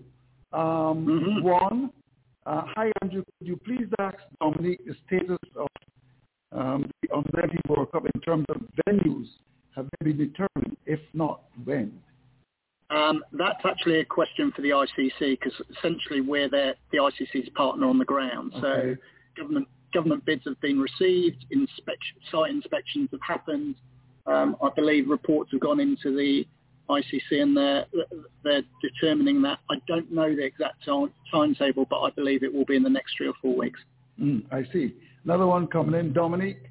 Um, can you explain why is it that we've had so little information in relation to the um, the game in Jamaica, the practice match? No information on teams or what's going on there, Dominic? We, we've had a, we've had a couple of issues insofar as the practice. One of on the practice match, one of the key things that we've had is that mm. it's been difficult getting people in, so the practice hasn't hasn't been set up as they want to. Okay. There is a three-day practice match coming up, but obviously there's so, so much cricket going on as well. Um, we normally would have streamed these, but actually with the T20s on, um, mm we didn't necessarily feel that you'd have the same audience for it. Oh, and it wouldn't necessarily be the best piece. But for the for the game that starts tomorrow, there will be reports on mm. uh, our social media feed and the, uh, uh, uh, and the website as well. So it won't be streamed this time, uh, but we continue to want to stream as, as much as we can in terms of under 19s, women's games, mm. regional games, mm. as we have been doing for the last three or four years. So, so are players still um, having to get into Jamaica? Is that what you're saying? There are, there are unfortunately. It's, oh, really? it's tricky. So, um, and, and, again, that's because mm. um, Jamaica has its own situation with COVID where they're trying to make sure that everyone coming in is fully vaccinated, which everyone is in terms of documentation, but mm. they're making sure they've got the right waivers, which countries they've been to, et cetera, et cetera. So again, when you talk about cost, going back to your earlier question, that's actually one of the things as well, the amount right, of administration right. we have had to do mm. just to provide the right documentation, make sure that ministries of health, chief medical officers are all on board. Um, but at the same time, without that government support, all of this cricket wouldn't have happened. So it, it you know, it's really vital for it to happen. Another question coming in. This is one from Canada. There, well, they only come on the show, Dominic. Um, when you come on, the, the Canadians are very much um, on when you come on. So I don't know if you got some land there, but uh, this one is from Canada, and it's saying, can you ask Dominic what's the status of the regional Super 50? Uh, yeah, I mean, we um, we we had a board meeting on Friday where we've been looking at the uh, calendar for essentially the next 18 months. Um, what will happen with the CG Insurance Super 50 is really going to depend on what happens mm. following CPL, IPL, the World Cup, mm. and the international fixtures. Um, we we are obviously very keen to make sure that Super 50 is is played in a regular slot um, for two reasons. One, because it's guaranteed, people know when it's on, but also in terms of the players and having their chance of selection and pushing for selection, particularly building up to the 2023 World Cup uh, mm. from an ODI perspective is important. Um, so I can't give you a definitive answer because actually there's so many other variables in, oh, oh, at, at, the moment. Mm. And actually, just for example, to give you an example, um, had the World Cup been been played in Australia for T20 World Cup rather than moving to India, we would have had a different set of fixtures prior to the World Cup. Mm-hmm. Um, that now because the IP's IPL's been rescheduled, that has impacted on every team in terms of warm-up matches and practice matches. And again, following that, we're due to have certain away tours, so that's all been thrown up in the air as well. So there's a lot going on in the next three to four weeks to mm-hmm. essentially mm-hmm. um, try and confirm those schedules from an international perspective, and then that essentially starts to trickle down onto the regional side for the Super 50. Yes. Um, ideally, we'd love to play it in November. At the moment, mm-hmm. it's probably a, it's probably a 50-50 and might be looking to push it into 2022, oh. just as we pushed last year's one into February this year but it, uh, I'm just saying it for transparency's sake. There's so many variables at the moment. Um, you got people in cricket boards all around the world working ridiculously long hours, and every 24 hours something changes, and you're rebooking a flight, and you're rebooking a hotel, and you're rebooking. You're having a conversation in Pakistan rather than Sri Lanka, or you're ringing up Bangladesh rather than speaking to South Africa, and it just, you know, mm. I'm not as involved in that as compared to our CEO Johnny Grave or mm. our cricket operations team with our director of cricket Jimmy Adams and, and Roland Holder. But it's it's it's certainly been a challenging 18 months, and um, um, it tests everyone's mettle. Let's put it that way. Just before um, um, my good friend Dr. Ford comes in, I know he's got about 10 questions for you. There's one. Mm. Co- there's one coming for uh, Roland Butcher. Of course, you can send us a WhatsApp at two five three four six seven. And it says Good evening, Andrew. Am I right in assuming, following uh, the express view of Mr. Butcher, that the selection process for the under 19s had nothing to do with the BCA? How would you have known the standard of our young cricketers? Roland, that's for you. Andrew, I don't quite understand that question because the BCA knows all of their on the 19 cricketers. Mm. Ben Floyd and his uh, coaches, on behalf of CWA, was planning the training in um, Barbados. As obviously Floyd is based in Barbados, so obviously he would conduct it in Barbados. The other coaches would conduct it in, in other countries. Well, it, of course, the, the, the BCA would know the under 19 players, and the BCA youth selection committee and coaches Dexter Toppin and others, would have given Floyd a list of players. I mean, that is not rocket science. That, that is very straightforward. And having given Floyd the list of players mm. who qualify, then Floyd would have gone ahead and organized his his training sessions with those players, and then at the end of that, choose mm. the ones that he wants to take to Antigua. Mm. Interesting. Um, another one is coming from Guyana for you um, Dominic is saying, uh, Dominic, players have been in Jamaica for over uh, a week and no announcement from CWI. Dominic? Announcement in what regard? Well, in, in, in, terms of a press release about the players involved, um, you know, uh, because there's been very limited information. We we uh, we put a, a, press release some weeks ago about oh. because essentially you got you got the same um, travelling squad in the red ball as was playing for the uh, as played in the South Africa Betway Test Series, uh, and they've been training whilst they've been back home. That that same large squad is travelling up, so that you've got mm. um, what internally we're terming best versus best practice matches, whereby you know everyone's playing the best in the region against each other to test themselves because you can't really get many warm-up matches with the COVID situation, and actually it tests people very well from you know certainly from what Jimmy Adams has been working on with all of the, all of the coaches, that trying to get the best to play each other will be best for their development, for their practice and for their training. And also you're training at generally a higher standard with people pushing each other. So uh, that, that squad of uh, 20 to 25 players, um, I think was put out certainly certainly for the South Africa series, and we you know, I'd have to check the details, but I think we followed up on that a couple of weeks ago. Mm. Uh, and of course, um, we'll be announcing the, you know, the, the squad for the first Betway Test match uh, probably in the next, well, immediately following this this this next practice match anyway. So because um, that starts on the the tenth, yeah, tenth uh, tenth of August mm. in at Sabina Park. Uh, and there'll only be one practice match. You could confirm that uh, because originally there was supposed to be two, if my memory serves me right. Yeah, and forgive me, I, I, I don't, I, am not on okay. top of that detail. Fair enough. Fair, fair there's enough, definitely fair one practice. There's definitely one practice match starting tomorrow. Mm-hmm. Um, but because all of the players haven't been there, um, I'm not sure they've necessarily been able to practice as they would have liked to have done. Mm. Um, but suffice to say, you've still got everyone working in a high-performance environment, which is great to see. Dr. Ford has got 10 questions for you. The problem is we only have about 10 minutes left. No, just kidding, about half an hour left. But uh, Roland, I want you to, because there aren't you here, they're saying, Mr., uh, and of course you can answer this question after Dr. Ford comes in to speak to, to, to Dominique. Um, Mr. Howard, chairman of the youth selection, according to my informants, was never involved in the selection of the squad. So that's one for you, Roland, when you come back. It's over to you, Dr. Ford. Uh, Roland's already scratching his head.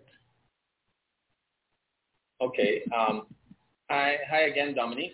I, am going to do a short preamble and back into to a revenue sure. question.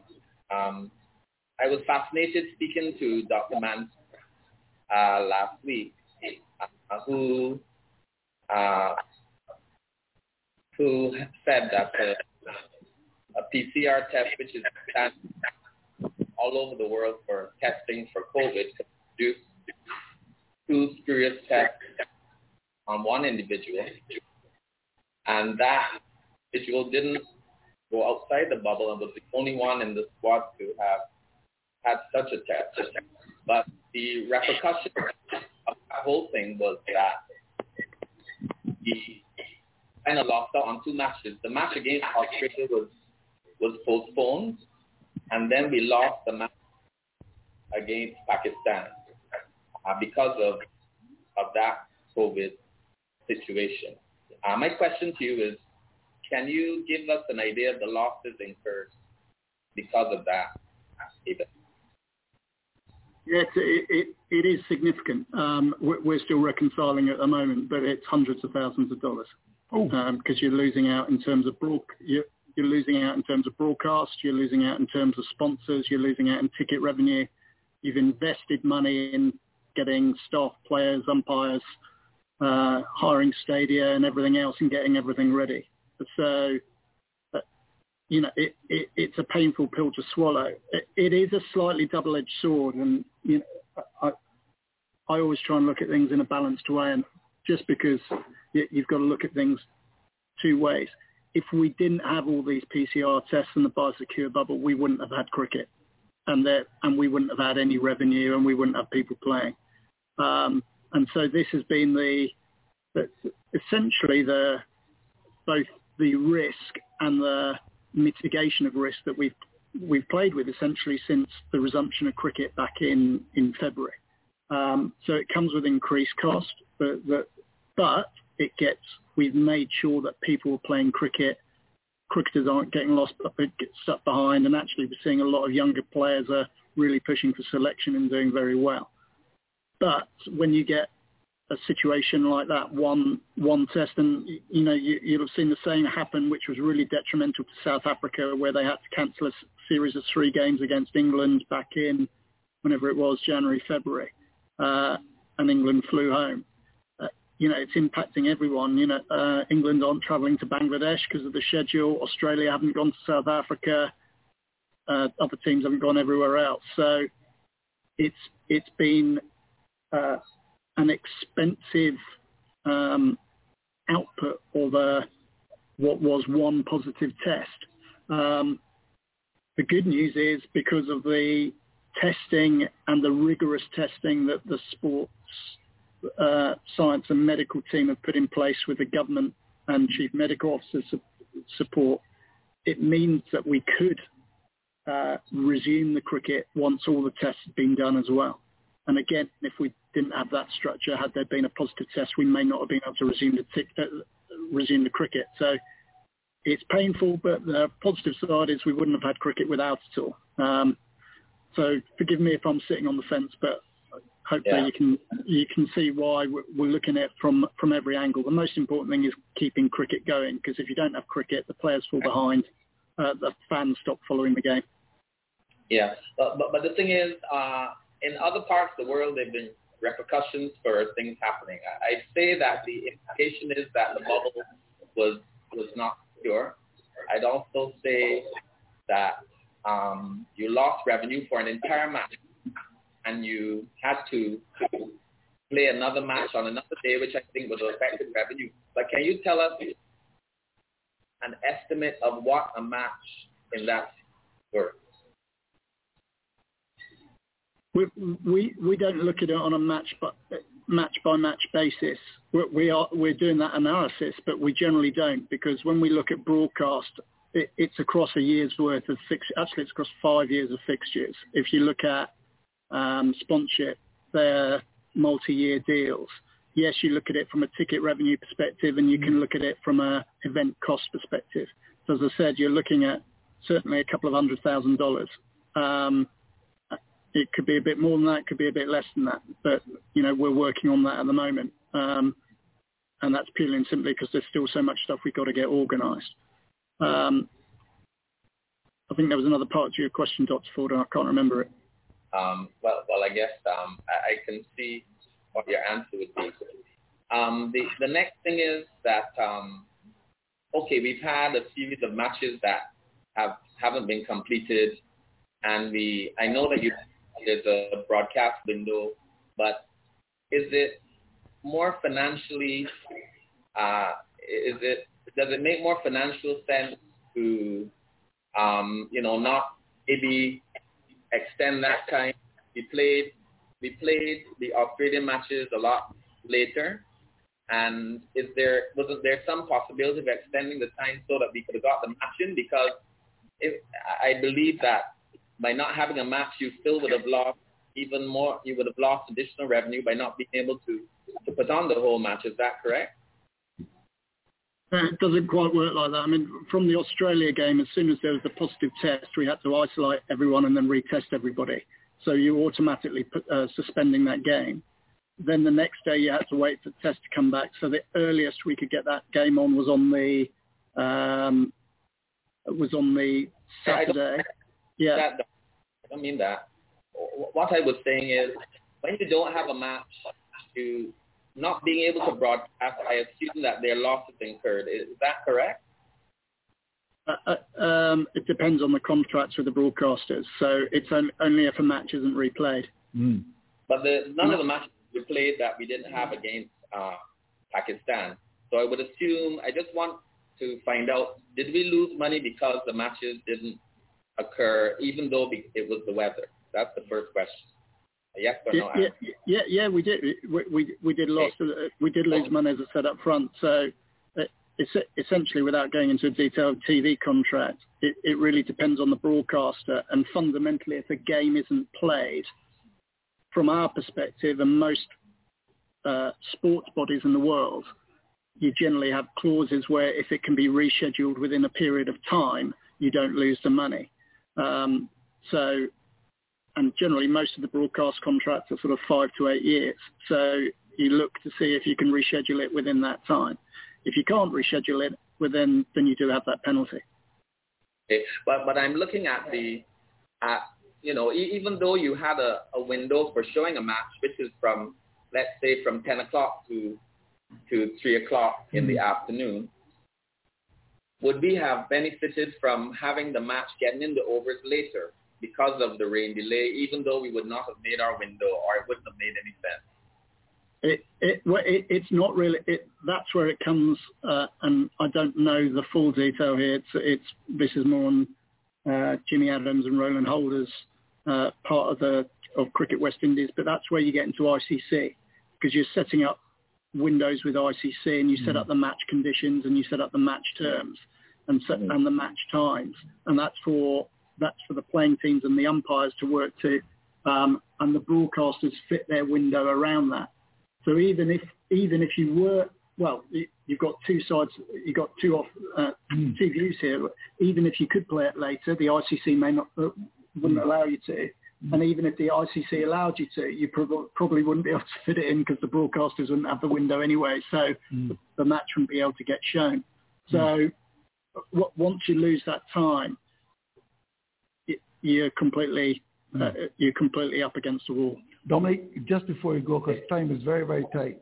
Um, in, in relation to the non-playing person who would have contracted um, COVID in Barbados, is that person um, back with the um, the group?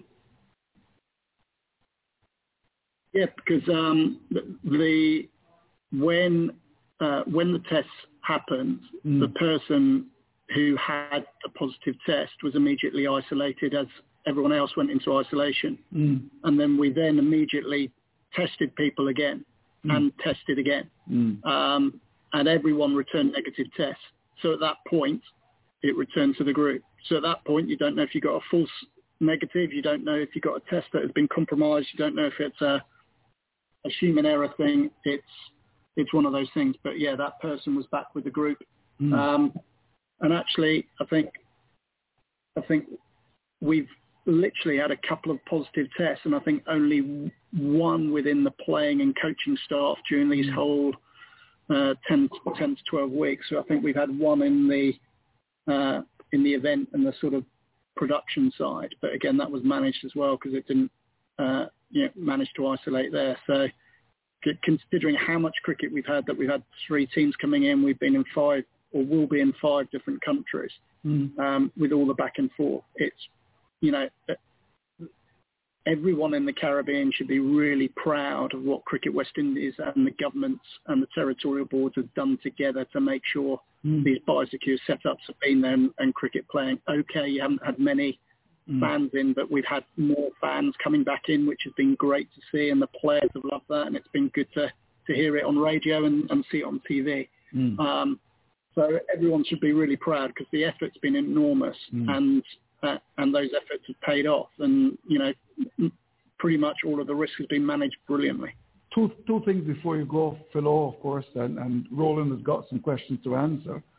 Um, is it true that the Cricket West Indies position in relation to the person who was to was supposed to have contracted uh, COVID in Barbados, their position that it was false positive?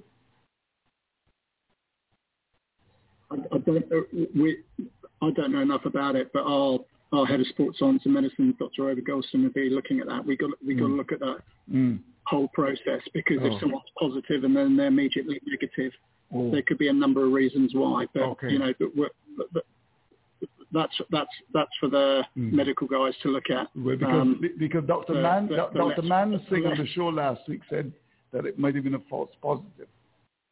Has, has he communicated that to CWI? Yeah, I, I I, Dr. Mansingh's far, far, far wiser in these matters than me and far better, at, far far more knowledgeable as he's such an expert. So I, I think these things do happen, and I think around Mm. the world you've got Mm. you do have false positives, but equally there could be a multitude of reasons. But Mm. you know the, the system, whichever way you look at it, the system works, and actually that's Right. what's that's Mm.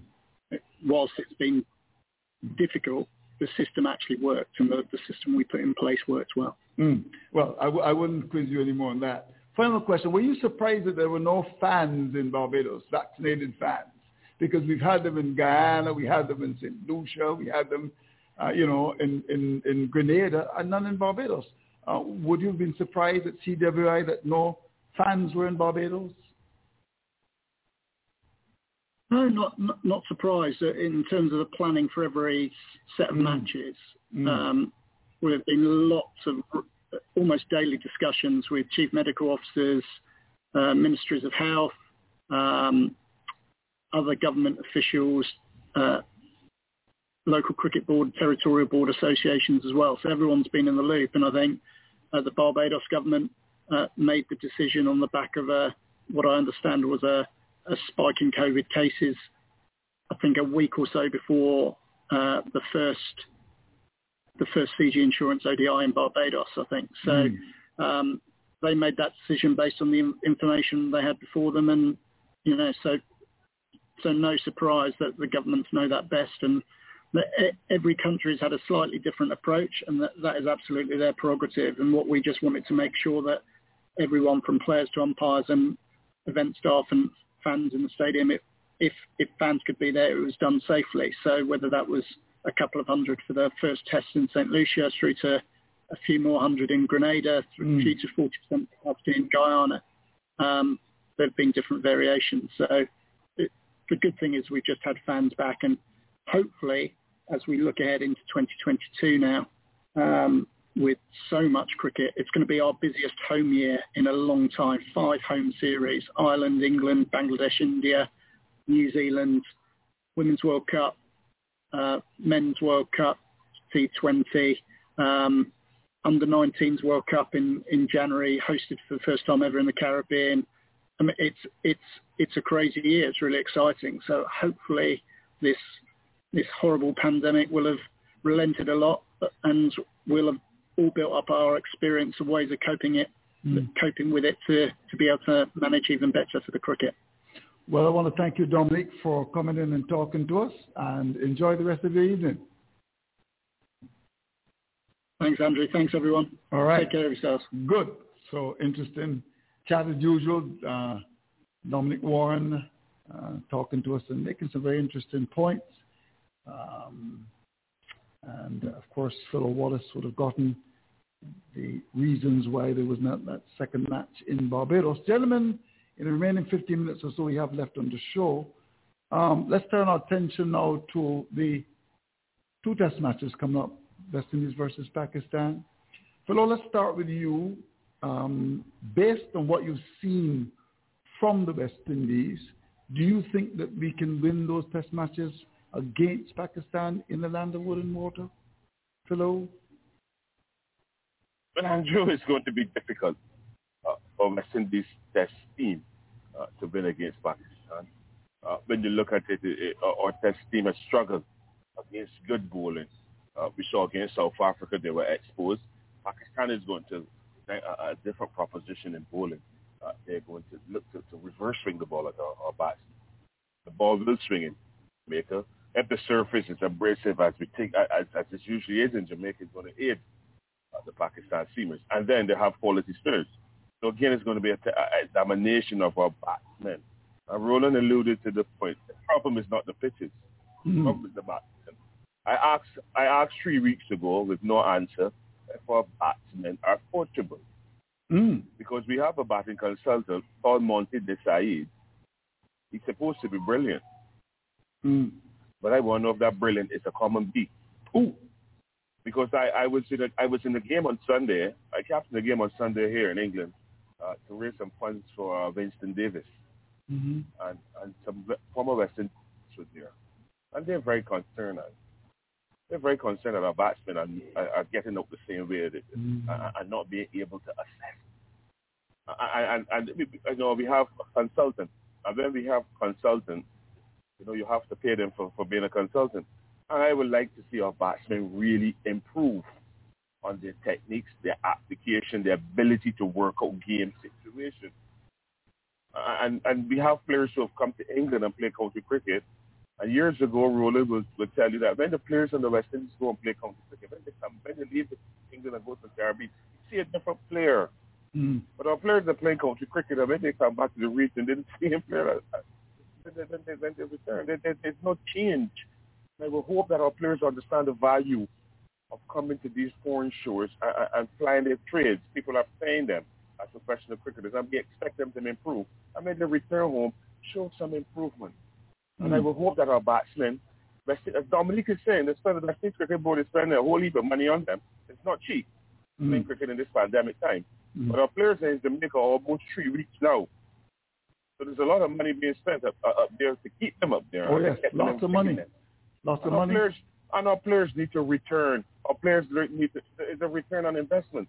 Our players need to start giving back good performances by, you know, on the investment by having good, solid performances. How difficult is this, Andrew, mm. to pick up a bat that is about two pound eight and well balanced and you got the best cricket equipment, but yet you're still complaining about everything else.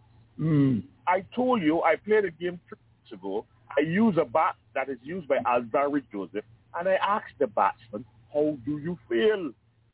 Mm. You have everything that is good, but you're complaining. Mm. I can't get it understand. I would like to, I can't relinquish what I'm doing here in England. But Andrew, I would really like to sit down with the president of West Indies team, a whole squad, mm. and just ask them, what do you all want?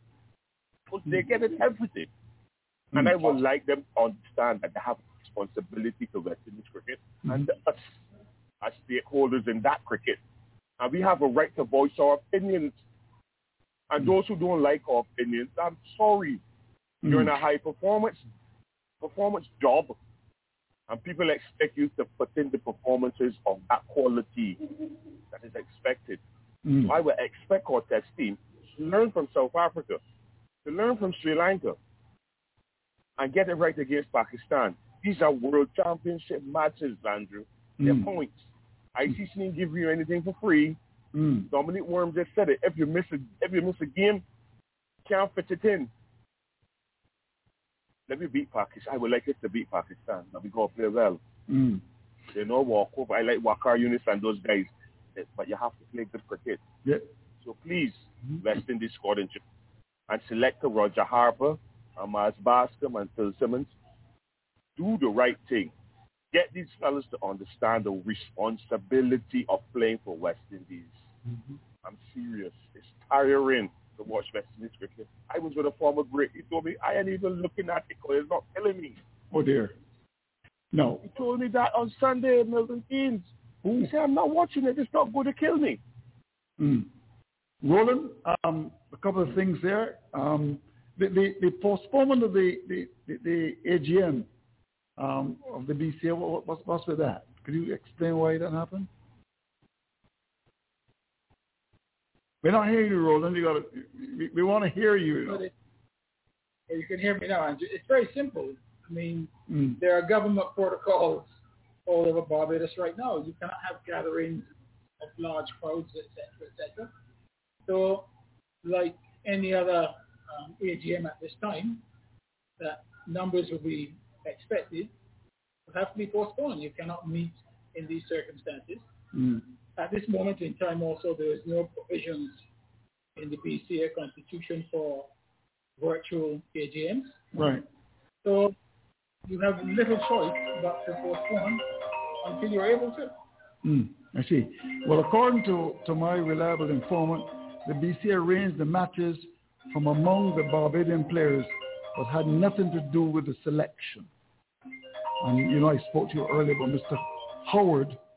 And, and, and I think what, what I want to tie this in with, though, is there's a letter circulating, and, and perhaps um, when we speak to Cricket West Indies, two letters. One, the Barbados Cricket Association, letter from the GCB. I don't know if you've seen them, but they're very critical in relation to the whole question of the, the management um, CWI um, not wanting to engage the territories, but they want to go straight uh, to the government. Have you seen those letters, Roland? I do. Those letters are an issue for the GCBM and CWI. It's not an issue for me. But have you seen the GCB letter? I've seen the letter. Mm. And what do you think of? Not, um, and what, and what do you think about it, Roland? It's not for me to discuss it. Well, well, let me come home. No, no, no. But, but let me come home to the point now, uh, Roland. The BC, the, the BC also sent a letter, and you would have been part of that. Were you a part of that, Roland? The BCA's letter? Andrew. Yeah, you're saying my name. Yes. Go from the BCA, the CWI. Mm. Is a confidential letter between BCA and CWI. Mm. Same thing with the GCB and CWI. Mm. Right. So that it's for those entities to deal with. It is not for the general public. I'm not discussing any letter mm. related to Guyana Cricket Board or Barbados Cricket Association. Mm. if see. you have those letters, mm. then you can do your duty as a, a as a good journalist. Right. To, to inform the listening public mm. of, of, those letters and, and, what you believe mm. they mean and what should happen. But mm. I am not going to discuss those letters because they are between the, the association and CWI. Mm. Uh, Philo, have you seen the letters? Well, I've saw the letter from Guyana Cricket Board. I yes. haven't seen the letter from uh, BCA. Well, but I'm, I'm going to send you. I'm, I'm going to send you the BCA letter. I, I will read it. Yes. Uh, I think that Guyana is making a point. If you're going to come to Guyana and play cricket under the auspices of West Indies cricket, the Guyana Cricket Board must have some must be involved in the in the, in the dialogue in the negotiations. Mm. And if cricket West Indies are going to leapfrog the cricket the Guyana and go straight to the government, I, I think it is wrong. And that's I, I said it earlier. We need some people who are honest in West Indies cricket. It never used to happen before. Why is it happening now? And if it happened before, it's wrong. And don't don't tell me don't don't correct wrong. Wrong is wrong. Do what is right. Mm. At the end of the day, cricket is our business. Mm. We have a say. Those associations they run cricket under the auspices of, of West Indies Cricket Board, and, and they have directors who are within those regional boards. And that is why I keep saying the board is too big. We need to have the presidents of those territorial boards mm. being the directors of West Indies cricket, mm. answering to their boards. Mm. The Conde Riley should be the a director of West Indies cricket. There's no no Calvin Hope. And when Conde Riley is going to a West cricket board meeting, he should be mandated by his regional board what what is to happen, and he has to report. He has a deadline to report. If he doesn't report, then they go to the general the general body for answers. These are the things that need to happen. The transparency needs to happen, Andrew. And Mm. it's sad that Guyana Cricket Board has written that letter. Mm. And you look at the two boards who are in who, who the two boards who, in, who are in a limbo, Mm. Barbados and Guyana. Mm. Trinidad is that you Trinidad have 20 players in that 50 man. That 50 Yes. Guyana. Guyana four. 20, Guyana four. 20, Andrew, out of 56. It are from Trinidad. Guyana Nobody's four. tell us why. And Guyana 4. Mm. Barbados, I don't know. if Barbados got 10, 12, 15, I don't know. Mm. Why these two boards, Barbados and Guyana, are in limbo nearly every week now? But yet they're having board meetings remotely. So what is being, I I know it's privy, I know what's being discussed, but we need some honesty at that West Indies cricket board level. No. Coming back into our cricket. Um, Roland, final question. But don't you think there should have been some dialogue between those selecting uh, the players from Barbados and those responsible?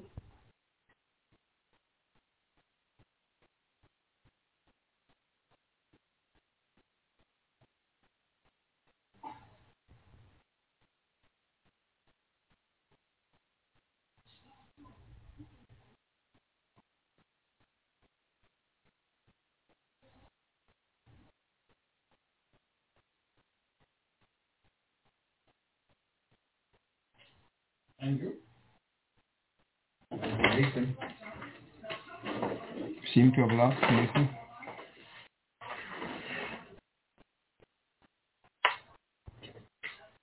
the question. I'm asking you. I've answered the question. My, my, my, my answer to you is the guys who work with these players day in, day out Mm. are best positioned to tell the, the under 19 head coach at CWI Mm. um, which, which players Mm. Mm. To go to the trial. But, but, but, um, but, but apparently there was no dialogue. Are you aware of that? And I, I cannot believe that Lloyd Reifer would come to Barbados Mm. and pick up his pen and paper and put down 12 or 15 names and, and, and, bring them to the trials. I, I cannot believe that a minute. Mm. Hello? Well, actually, this is, I, I, I think that dialogue is important because they're, they're youth selectors in the region I deal with these boys uh, and their coaching staff from the various territorial boards that deal with these young men, these rising stars as they call them. And, and Floyd Reifer is the head coach and uh, his assistant is the Johannes, they should have, well, they Zoom now. They should and get them to sense the honest, good players. And it should be it should be it should be consistent. If you're having 56, you 20 from Trinidad, I, I can't see that being consistent. You need to ask, of, do you only have four good players out of how many boys they had in their camp or whatever it was, four, they'll be angry. There needs to be consistency. There needs to be a level playing field. According to our former Prime Minister Owen Seymour after the recipe, always operate on a level playing field. Once the playing field is level, then you will see the transparency and you will get what you want. You cannot have why how come Sri Lanka have twenty, Barbados have eleven, that's thirty two. That's thirty one. Mm. Can we really, Roland, you want to respond to that? I have no idea. What, what I would say, Philo, is I I would also like to know um, how Guyana, because don't forget that you're supposed to have coaches working in those territories with the players. So I would like to know how Guyana were able to select four, even though they, obviously they didn't play matches, but their coaches, what, what were their coaches saying about the players in Guyana? I don't know. Mm. That's something that I would be, mm. be, be keen to know because if, if there's only four selected out of the whole of Guyana, um, I would have to ask my coaches there, well, what's going on there? What is happening? You, you, I mean, that, that's where that's where um, the GCB should be asking. Really, mm. they should be asking their their, their coaches mm. and get an answer from their coaches because but, their coaches would have been the ones responsible for putting the guys together in case there were these matches came came up. Final comment, Roland. We've got just 60 seconds left. Roland should remember that Rohan Nurse was involved with youth cricket until recently. Mr. Butcher? And, what's the question? It's a follow-up. I don't quite under, I don't quite understand the question. To me, there's no question. They're saying that you are on the fence, and they're also saying here that uh, Cricket West Indies came in, had no discussions with those responsible and selected players. Andrew, wherever you're getting your information from, I, I suggest you continue the discussion with, with those individuals. Mm. Uh, in relation to Rohan Nurse, Rohan Nurse is, as you know, the assistant coach at, at UE, and Floyd would have had opportunity to work with Rohan mm. uh, now and before. So obviously, what he has seen, he believes that Rohan initially was somebody he wanted to work with in Barbados this camp. And obviously, he's done well enough for him to want to take it further. Um, as you know, also Jamal Smith was involved with, right. with, mm. as well. Right. And both of those coaches are part of the, the camp Antigua. So, mm. you know, I don't think Rohan has got there because he, he's not capable of doing the job. I believe that Floyd must believe that he can do the job, otherwise he wouldn't be there. Right. Well, Roland, I want to thank you. The final thing is Andrew Roland Butcher and Amanda Reifer sit on the cricket committee of CWI. Amanda ran for a directorship of the BC. I don't want you to respond to that. I'll respond, Andrew. I'll respond. Quickly, you got 30 seconds. At the moment, there, there is no CWI cricket committee because, oh, as, as you know, the CWI, com- all committees ended on the end of the last administration. Right. Well, there's been a Raby report which has made many recommendations which include amalgamation of committees, etc., etc. So as far as I know, I am not aware of any committee. Uh, of any of any committee. I, I am no member of a committee at this point in time. Right. Well, I want to thank you. I think you did very well. You were half on the fence tonight. Um, and it's always good to have you uh, Phil, on a scale of one to ten, how much you, how much would you give Mr. Butcher tonight? He was under some pressure. Uh, give Roland uh, six. Only? I, only six. Now give him four and a half. yeah, because I, I don't think Roland have his facts straight. No, uh, I, I think that the I think that the Barbados Cricket Association need to really assess mm. what Cricket West Indies is doing in relation to our young cricketers. Mm. I don't think that Reifer has the authority or should never have the authority to go in and, and just cherry pick people of, of, of, of, of such. I think there needs to be serious dialogue with our with our cricket administration. Right. You cannot come into Barbados and do what you feel like because you're cricket West Indies. All right. That is not right. That is where the problems are. All right. They're always I want to be bigger than you. And it needs to stop and do if our cricket is to go forward. Okay. Philip, thank your nose and spoil your beauty. Oh, little. okay. live longer. Aye. And, and, and those are the words, of course, for your good friend Ken Husbands. Ken, you want to say hello to Philo quickly? A very good evening to you, Philo. How do you do, man? Good evening. I'm very well, my You hear that big voice? Are, are you cutting your nose or spoiling your features? What you doing? I'm cutting my nose to spoil my features, but I'm eating a little and living longer. Aye, well said, well said indeed, Ro. Good shot, good shot, good man. shot, good, Good shot. shot. Thank you. thanks to Roland Butcher. Always good to have you, Dr. Andrew Ford, Philo Wallace, of course. Earlier we'd have had on the show Floyd Reifer. Um, good co- contribution, of course. And Dominic Warren, who was under a little bit of pressure, um, especially when he's interviewed by Dr. Andrew Ford. I'm Andrew Mason. Here's hoping for a brighter tomorrow. Good night.